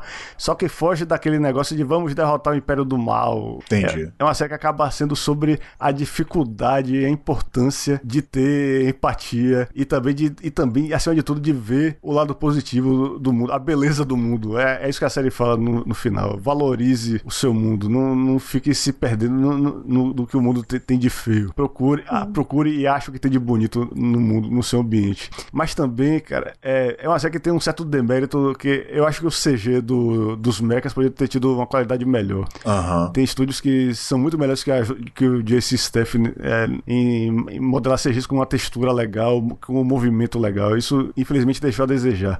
Mas a história foi muito, muito bem desenvolvida. Quase ultrapassou o Joker Hanada, pra mim, o melhor roteiro. Não ganhou por pouco. Mas outra, série que, outra coisa que essa série fez muito bem foi o- usar bem os saltos temporais. Hum. Tem, tem mais de um salto temporal e, e ele não acontece do jeito que você espera. Não é assim, ah, essa história tem três atos e, e tal. Não. Ela, o salto acontece quando ele precisa acontecer. Tem vezes que você faz, o que é que dá falta resolvendo essa série? E mostra, não, cara, ainda tem todas essas ideias aqui, cara. Você é que não tinha percebido. E você fica, uau, ah. É isso. É, Você fica impressionado com a, capacidade do, do Satoshi Mizukami. De, É interessante, cara. Eu Fico, fiquei curioso aí. E eu fico. Só, eu só digo que tem, eu tento não entregar surpresas, mas tem, tem também muitas surpresas nessa série. Foi outra coisa que, que eu pensei, cara, isso podia ter rendido várias, várias, sei lá, temporadas, mas só que como uma, uma série de 12 episódios é perfeito. Não precisa diluir isso. Entendi, é. É bom porque é, é um anime original que aproveita o fato de ser um anime original, né? Uhum, é. Então, isso já me deixa feliz por isso só, porque o que a gente mais vê, às vezes, é- são animes originais que não aproveitam justamente o fato de serem livres para poder fazer é, a estrutura que quiserem, no ritmo que quiserem, enfim, e usufruir bem dos episódios que eles têm em mão, sabe? Porque 12 episódios, a gente acha que é pouca coisa, mas não é pouca coisa, sabe? Dá pra contar muita coisa em 12 episódios. Mas o que a gente vê é- são diretores muita muitas vezes se perdendo n- na hora de contar essas histórias, né? Isso, é, é- bom é- ver que tem animes que fazem bem isso. Isso, e outra coisa, só queria acrescentar só mais uma coisa. Tem vários momentos da série que, oh não, o cara vai cair nesse clichê, meu Deus do céu, não esse clichê. E- mas ele aí faz o oposto e pensa, ah, esse cara antecipou a minha expectativa. muito legal, cara, muito legal. E eu, tô- eu tô com uma certa vergonha de falar do meu terceiro lugar, mas eu vou falar porque eu, eu vou advogar aqui pelo meu terceiro lugar, porque, cara, como eu falei, quando a gente tava falando ali da maior surpresa tal, lembra que eu falei que tinha uma outra comédia que me deixou ah, bastante surpreso também, mas não só me deixou bastante surpreso, porque o Honda-san, apesar de ter sido uma grande surpresa, não foi um- o melhor anime do ano, entendeu? Ele tem suas falhas, tem episódios que não são lá tão interessantes, enfim. É um anime mais curtinho e que isso às vezes atrapalha um pouco, mas, cara, esse anime que eu escolhi para o meu terceiro lugar do ano, eu não acreditava que seria possível um anime desse tipo, feito para vender produtos para mulheres que trabalham, Starro. Uau, Já identificou qual é o anime? Sabe qual é o anime? não, não diga aí. Ainda não? Não. Agretsuko, Ah, ah, sim, cara, pô, esse é legal. Cara, quando eu tava fazendo minha lista, eu falei assim, cara, e e eu, eu botando assim, Agretsuko, aí ia subindo de posição. sabe? Ah, não, mas acho que Agretsuko é melhor que esse aqui. Aí eu fui botando, botando, e quando eu vi, Agretsuko foi parar no terceiro lugar do ano pra mim, cara. Aí eu olhei e falei, caraca, quem diria estar um, um, um anime animado quase que em flash, nem sei se é realmente flash ou não, mas enfim. Um anime naquele estilo flash, sabe? Feito pela Sanrio pra poder vender produto pra mulheres de meia idade que trabalham. Meia idade não, mas mulheres que trabalham, sabe? Como que esse anime conseguiu me conquistar de tal maneira que eu, eu consegui me identificar absurdamente com a protagonista, sabe? Com as situações que ela passa. São situações tão bem construídas, situa- situações tão bem elaboradas e, e o jeito como a Aretsuko é, lida com essas, essas é, situações é uma- um jeito tão humano, tão facilmente relacionável. O carisma dela é enorme.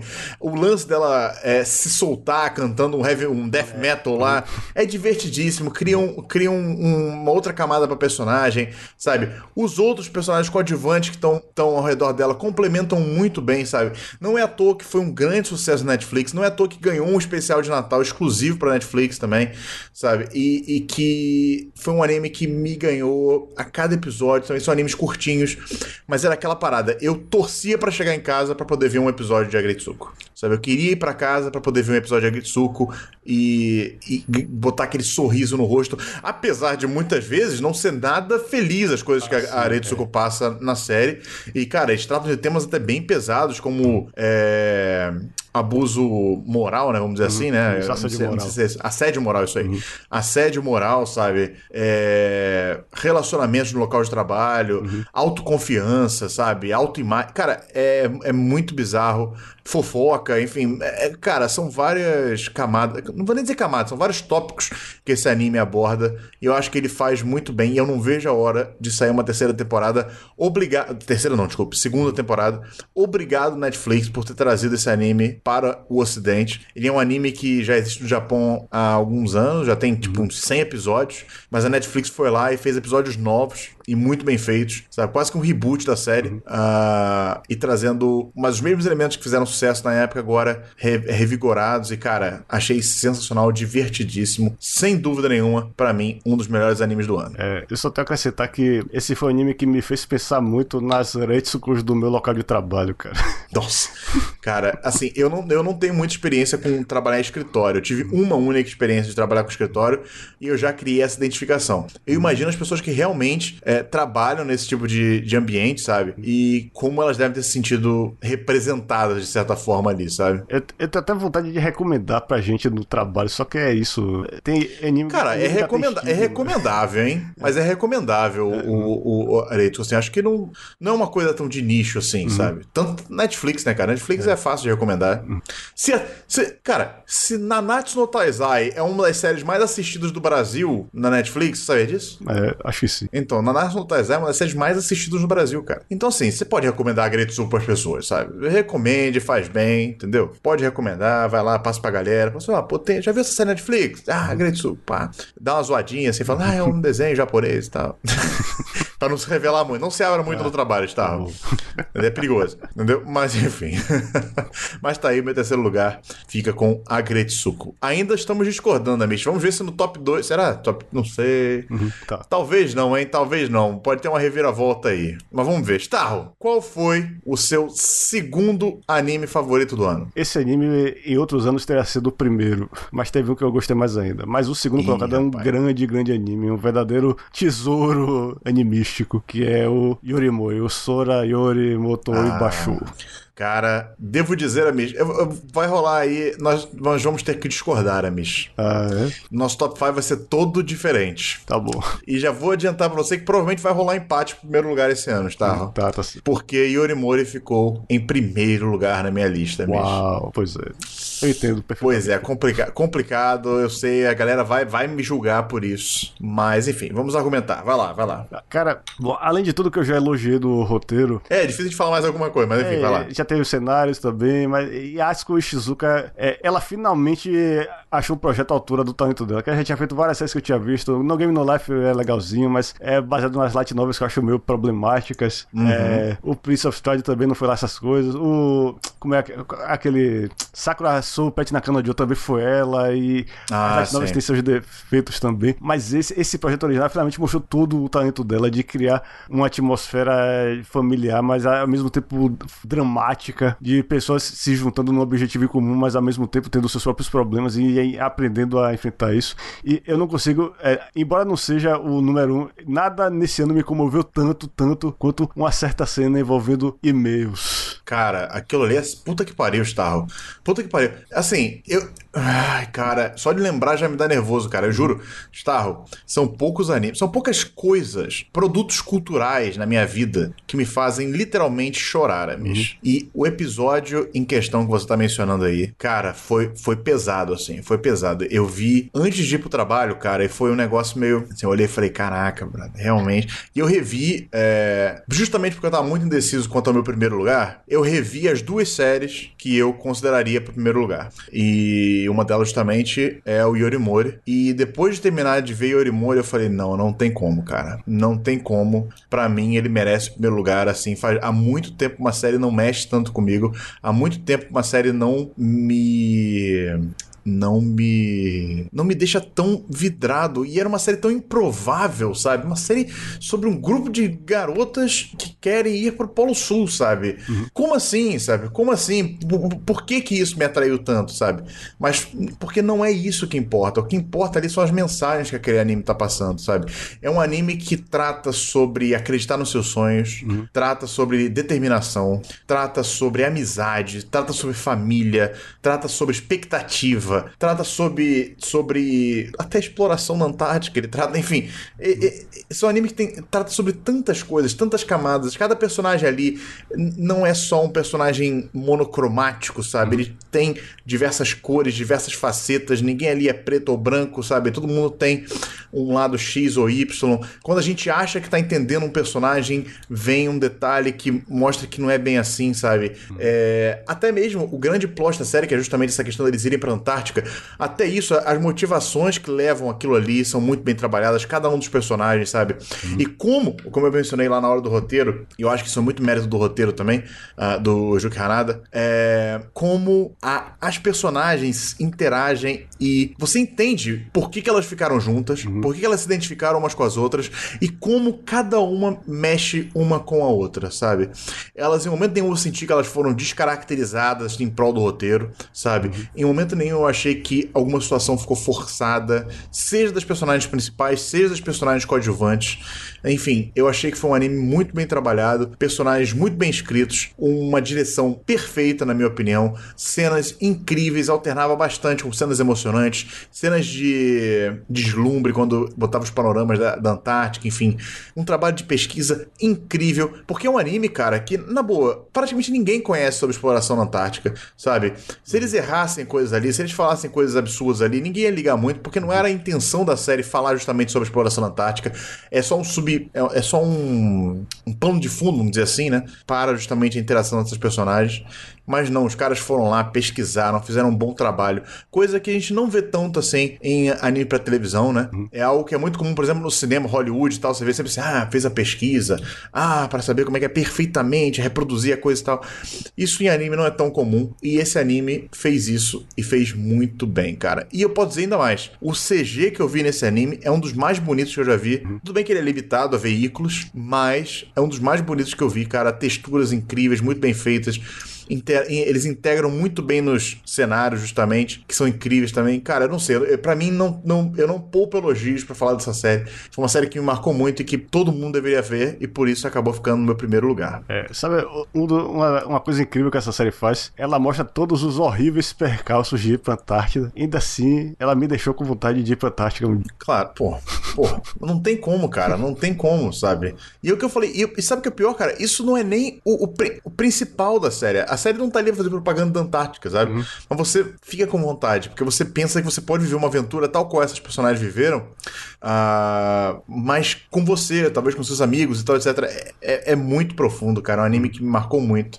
E, na boa, merece muito ser visto, sabe? Isso. Muito, muito ser visto. Isso, ainda mais Agora, você- é, ainda mais pra, falei. pra quem tá procurando ver algo que nunca foi feito em animação antes. Na, Ah, é verdade, verdade. acho que nunca em ficção, na verdade. Uhum. Não só isso, cara. Sabe, sabe uma parada que é bem interessante? Eu acho que se você tá procurando um anime que você pode indicar pra literalmente qualquer pessoa, qualquer pessoa. Porque o meu segundo lugar, e o seu primeiro, que eu suponho, é assim, ele é um excelente anime, poderia ficar realmente em primeiro lugar facilmente, mas eu não indicaria para todas as pessoas. Uhum, é. Eu não chegaria pra minha tia e falaria, tia, assiste aí o, o meu segundo lugar aqui, entendeu? Mas, cara, o Yorimori, eu acho que eu poderia indicar pra literalmente qualquer pessoa de qualquer idade, Amish.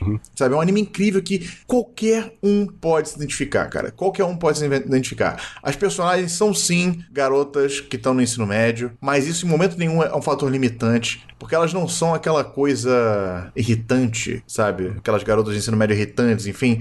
Até brincam com isso na série, falando que. Nossa, elas pareciam tão fofinhas no começo, sabe?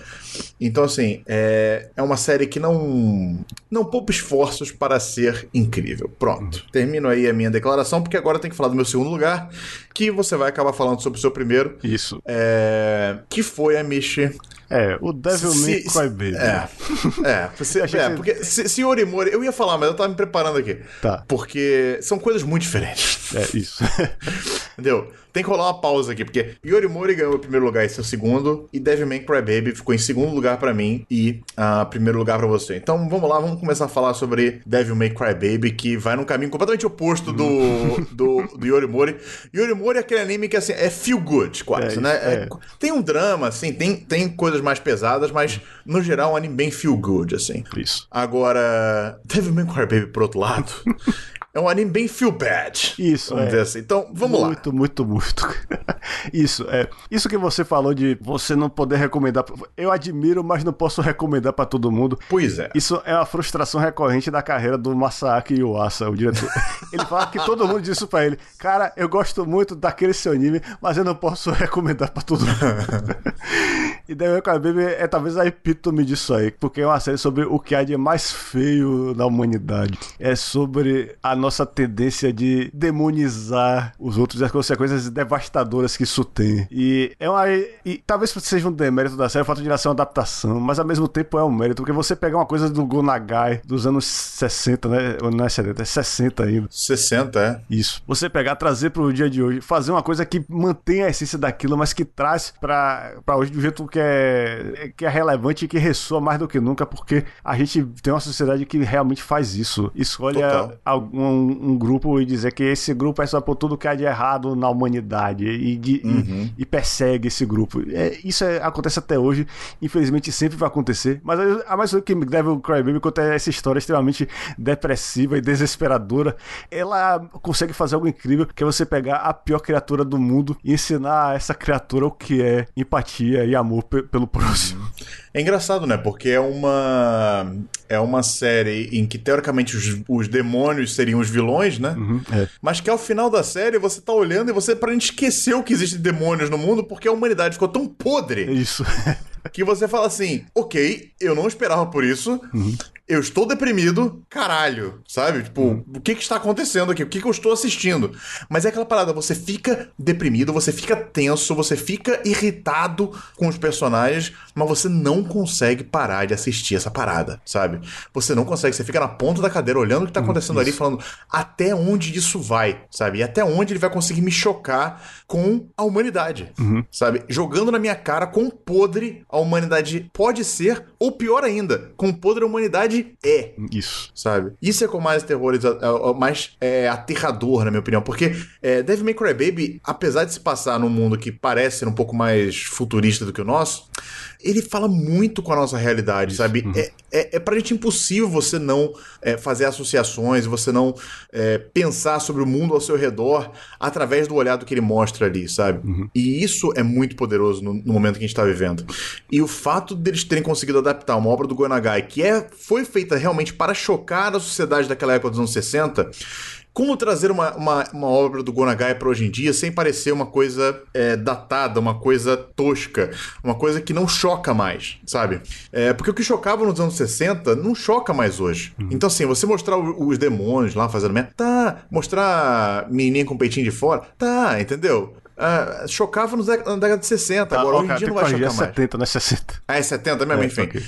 É, Santo Google aí ajudou. É. então, o que chocava na década de 70 não choca mais hoje. Então, assim, embora a década de 70 tenha sido bem permissiva com algumas coisas, vamos dizer assim, é, não choca mais hoje em dia. Então, assim, o que eles fizeram foi, cara, é, é digno de uma obra-prima, entendeu? O que o Masaki Yuasa fez é digno de uma obra-prima, cara. E eu acho que é, ele conseguiu, apesar é, do que você falou, né, de que é uma coisa que a gente realmente não pode recomendar pra pra muita gente, é uma coisa que tá lá na Netflix, sabe? O, a coisa mais mainstream possível do mundo da animação hoje em dia. Então o cara conseguiu emplacar um anime no veículo mais mainstream possível do planeta Terra agora, sabe? Estreando simultaneamente para o mundo inteiro, em várias dublagens, extremamente acessível, Isso. mas conseguindo as- sem perder a essência dele e perder a essência das obras dele. Cara, incrível, é de tirar o chapéu, palmas, palmas pra ele. Isso. É, Só não ganhou meu primeiro lugar porque Yorimori foi sacanagem com as emoções ali, cara. Tá. É, outra coisa que eu queria dizer é que é, Dev- Devilman usa também muita, muito sexo, é, muita violência, mas você nunca sente, ah, isso ele, tá, ele tá só fazendo isso porque ele pode, não. Você, tudo aquilo se encaixa, é, aquilo é essencial mesmo né, pra história. O- o- os piores impulsos da, da humanidade, o- os desejos e as consequências negativas do- dos nossos desejos. Isso, é, eu tenho que é, elogiar a Netflix por, ter- por não ter é, exigido que o Yuasa suavizasse isso. Eu diria que ele vai até mais longe do que o mangá foi. O mangá é bem chocante. Muito antes de ver essa série, eu já tinha lido o mangá Sim. e ficado assim. é, Eu procurei o mangá porque muita gente referenciava. Ele dizia que ah, o final do Devilman influenciou é, Berserk, influenciou o final do o Angel Evangelion e tal. Todos esses finais Aham. ultra-apocalípticos que você pode, pode imaginar. É, tudo. é, a origem comum deles nos, em termos de anime é o final do mangá Devilman, que nunca tinha sido animado antes. O- teve um OVA que cobriu até. acho até o volume 13, mas parou. E é, eu, eu valorizo valorizo muito o fato de que a Netflix deixou o Yuasa fazer essa adaptação de- sem fazer concessões mainstream nenhuma. É, é- o veículo Netflix é mainstream, mas essa série não é nada mainstream. Exatamente. E olha só, se você que tá ouvindo de repente não viu Devil May Cry Baby porque olhou e falou achando que ah, o sexo é que vai chocar, amigo, prepare-se, não é o sexo que choca nessa série. não, não. É porque a gente vê aquele primeiro episódio, acha que vai ser isso, né? Putaria. a galera- Aí tá. Não, cara, não é isso que vai chocar você nessa série. Pode ter. Confia, confia aqui. Não é. É, é- é- é pior do que isso. Choca muito mais do que isso aí. Isso. E não é aquela coisa de, ó, ele, é, eu tô. O diretor tá tentando, é, sei lá, descobrir o limite do espectador, provocar pra- só, só pelo. só pra. Só, só porque ele pode, não. Tem uma mensagem sim, e, é- e a mensagem é o que a gente já falou aqui, tudo que a gente já falou. Então, então mesmo se você, se você for uma pessoa que não gosta de sofrer vendo, vendo ficção, que não quer ter sentimentos negativos, que não quer ver uma coisa que deixa você deprimido no final, saiba que tudo o que acontece em Devilman é a serviço de uma mensagem, não é só niilismo Sim. pelo niilismo. É, pois é, porque muita gente pode acreditar isso também, né? Ah, é chocar por chocar. Isso, é. Sabe? É, é só mostrar a podridão da humanidade. Não, não é. Tem mais coisa que isso. A gente mencionou aqui um pouco, mas não quero explorar muito pra não dar spoiler, mas enfim. é, tem mais do que isso, sabe? Não é só ofender por ofender, sabe? Vale muito a pena, cara. Vale muito a pena realmente, assim. Eu, eu diria até que Devilman, enquanto obra, enquanto, sei lá, enquanto produção é, audiovisual e história, enfim, eu acho que ela talvez até seja melhor realmente do que Yorimori. Mas como é que a gente tem que avaliar realmente a nossa sensação, algumas coisas e também o nosso ponto de vista e tal, é, eu acho que é, é totalmente entendível ficar em primeiro lugar. E, e, sejamos sinceros, você é, já viu por aí também outros, é, outros, outros premiações, vamos dizer, que Devil May Cry Baby ganhou. E é super justo. E eu acho extremamente merecido. Mas eu confesso que no fundo do meu coração ali eu fico feliz de aqui no Anikin Kai, como você, caro ouvinte, que tá marcando aí as nossas escolhas, é, já deve ter percebido, empatou, na verdade, né? Isso, é. De acordo com o Anikin Kai, o melhor anime do ano são dois, na verdade. o primeiro lugar rolou um empate entre justamente Devil May Cry Baby e Yorimori. Na real, Star, rolou vários empates. Olha, a gente, a gente realmente, né, cara? Então, Porque. Vamos, vamos, vamos lá, vamos, vamos recapitular aqui então. O meu quinto lugar foi Gridman. E o seu? o meu quinto lugar foi o High School Girl. O meu quarto lugar foi o After the Rain. E o seu? Foi o Shingeki no Kyojin terceira temporada. O Vai dar um erro, vai dar uma cagada. Ai, caceta. Tá bom. Até bati no microfone aí. O meu. O meu terceiro lugar foi a Gretsuko e o seu foi. Planet With. então a gente vai ter que pegar. Bora pegar os que- tem no meu top 5 e tem nas suas menções honrosas e vice-versa. Tá? Vai ter que rolar, a gente vai ter que fazer menção rola. Peraí, vamos lá, vamos lá. É, o meu segundo lugar foi Devil May Cry Baby, o seu foi o. Foi- então foi o Orimoi. Aí. E o meu primeiro foi Orimori e o seu, e o seu foi Devil May Cry Baby. Tá. Então, o primeiro, os primeiros lugares nós sabemos que foi o Yorimori e o Devil May Cry Baby. Beleza. Agora nós temos um problema, porque em terceiro lugar, Amish, tem todos os outros. É. Na verdade, na verdade não, é- não tem todos os outros, tem só a Gretsuko e. Qual foi o seu terceiro lugar? Planet With. Planet With. Então, a Gretsuko e Planet With estão empatados. Como você não mencionou a Gretsuko nas suas menções honrosas, nem eu mencionei Planet With nas minhas menções honrosas, rolou um empate também. Então, olha aí, olha aí, está. Ok. Então, queridos ouvintes, de acordo com o Anikin Kai, os melhores animes do ano foram em primeiro lugar Yorimori e Devil May Cry Baby, e em terceiro lugar, olha aí, foi Agretsuko e eu esqueci, e o Planet With. Então estão aí as nossas escolhas para melhores animes do ano. É. E o quinto Queremos ouvir o que vocês Rain, né? acham. Oi? O quinto seria After the Rain, então, né? Porque tá, tá no seu top 5 e no meu quase entrou no top 5. Ah, então talvez seja o After the Rain. É, porque é, talvez seja o After the Rain. Porque o seu quarto foi qual mesmo? O quarto foi o, o Shingeki no Kyojin. Ah, que ficou muito longe também. Então realmente foi After the Rain o, o quinto lugar. Então tá aí. Esse é o top 5 do Aniken Kai. Eu vou deixar na descrição aqui do desse podcast tanto o meu top 5 quanto o top 5 do Starro e depois o top 5 unificado do Aniken Kai, caso vocês queiram conferir. Eu vou ver se eu deixo também ah, na descrição o, todos os vencedores de todas as categorias, porque talvez você não entenda, está andando no, no metrô, no, no, no ônibus, sei lá, e não consiga entender direito algum nome que a gente falou aqui. Eu vou deixar então na descrição também os vencedores. E eu acho que é isso, Amish. Foi um ano muito bom, né, cara? Eu fiquei muito feliz, assim, foi um ano difícil de escolher os vencedores, mas que, que que 2019 seja um ano tão bom quanto 2018 foi. É, eu só espero que 2019 não seja como, não seja como 2018 na- no sentido de que os dois primeiros, os dois melhores animes passaram logo no começo do ano e nada se comparou a eles. Olha, assim, a temporada de- de- desse, desse início de ano já começou e eu não tô vendo nada é, É. que tenha chances assim. Podemos nos surpreender. Isso, é. Mas ah, não vi nada ainda que, que possa pegar esse lugar, ou que pelo menos fique pau a pau com esses animes que a gente mencionou aqui agora Uhum. nos nossos top 5. Mas enfim, eu torço muito que 2019 seja um ano bom, que 2019 seja um ano bom para o Aniken Cast também. Nós conversamos já com o pé direito aqui no com o Aniken Kai Awards. Eu também já comecei a postar conteúdo lá no Instagram do Aniken Kai, que é instagram, insta- instagram.com barra Aniken Kai. Eu tô pensando em usar ele como a minha ferramenta de comunicação principal com vocês, porque o Twitter eu sei que muita gente tá abandonando, muita gente não, vê, não visita com frequência, enfim.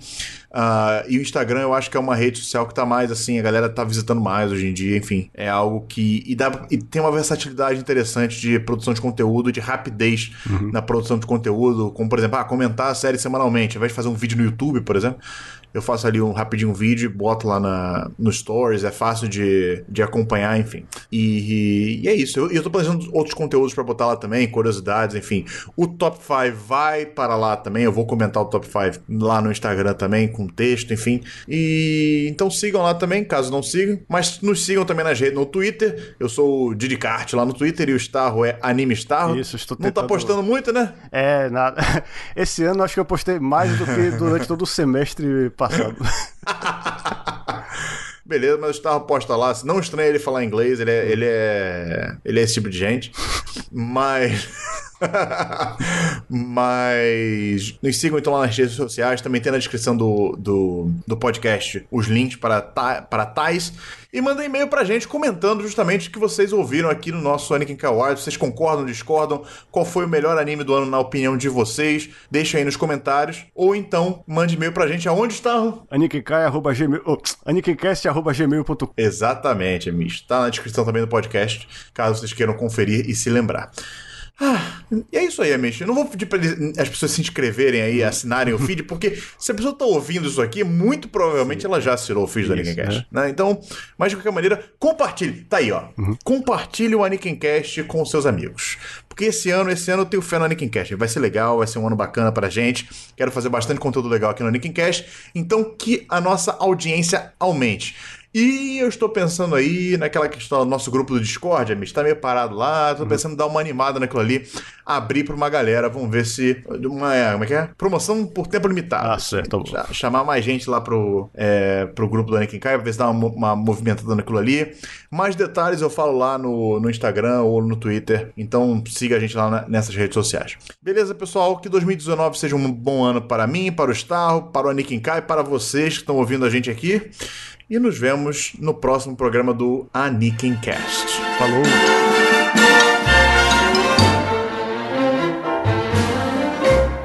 the clown with his pants falling down, or the dance that's a dream of romance, or the scene where the villain is mean. That's entertainment. The lights on the lady in tights, or the bride with the guy on the side, or the ball where she gives him her all. That's entertainment.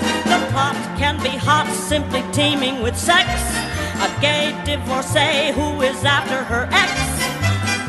It can be Oedipus Rex, where a chap kills his father and costs a lot of bother. The clerk who is thrown out of work by the boss, who is thrown for a loss by the skirt, who is doing him dirt. The world is a stage, the stage is a world of entertainment.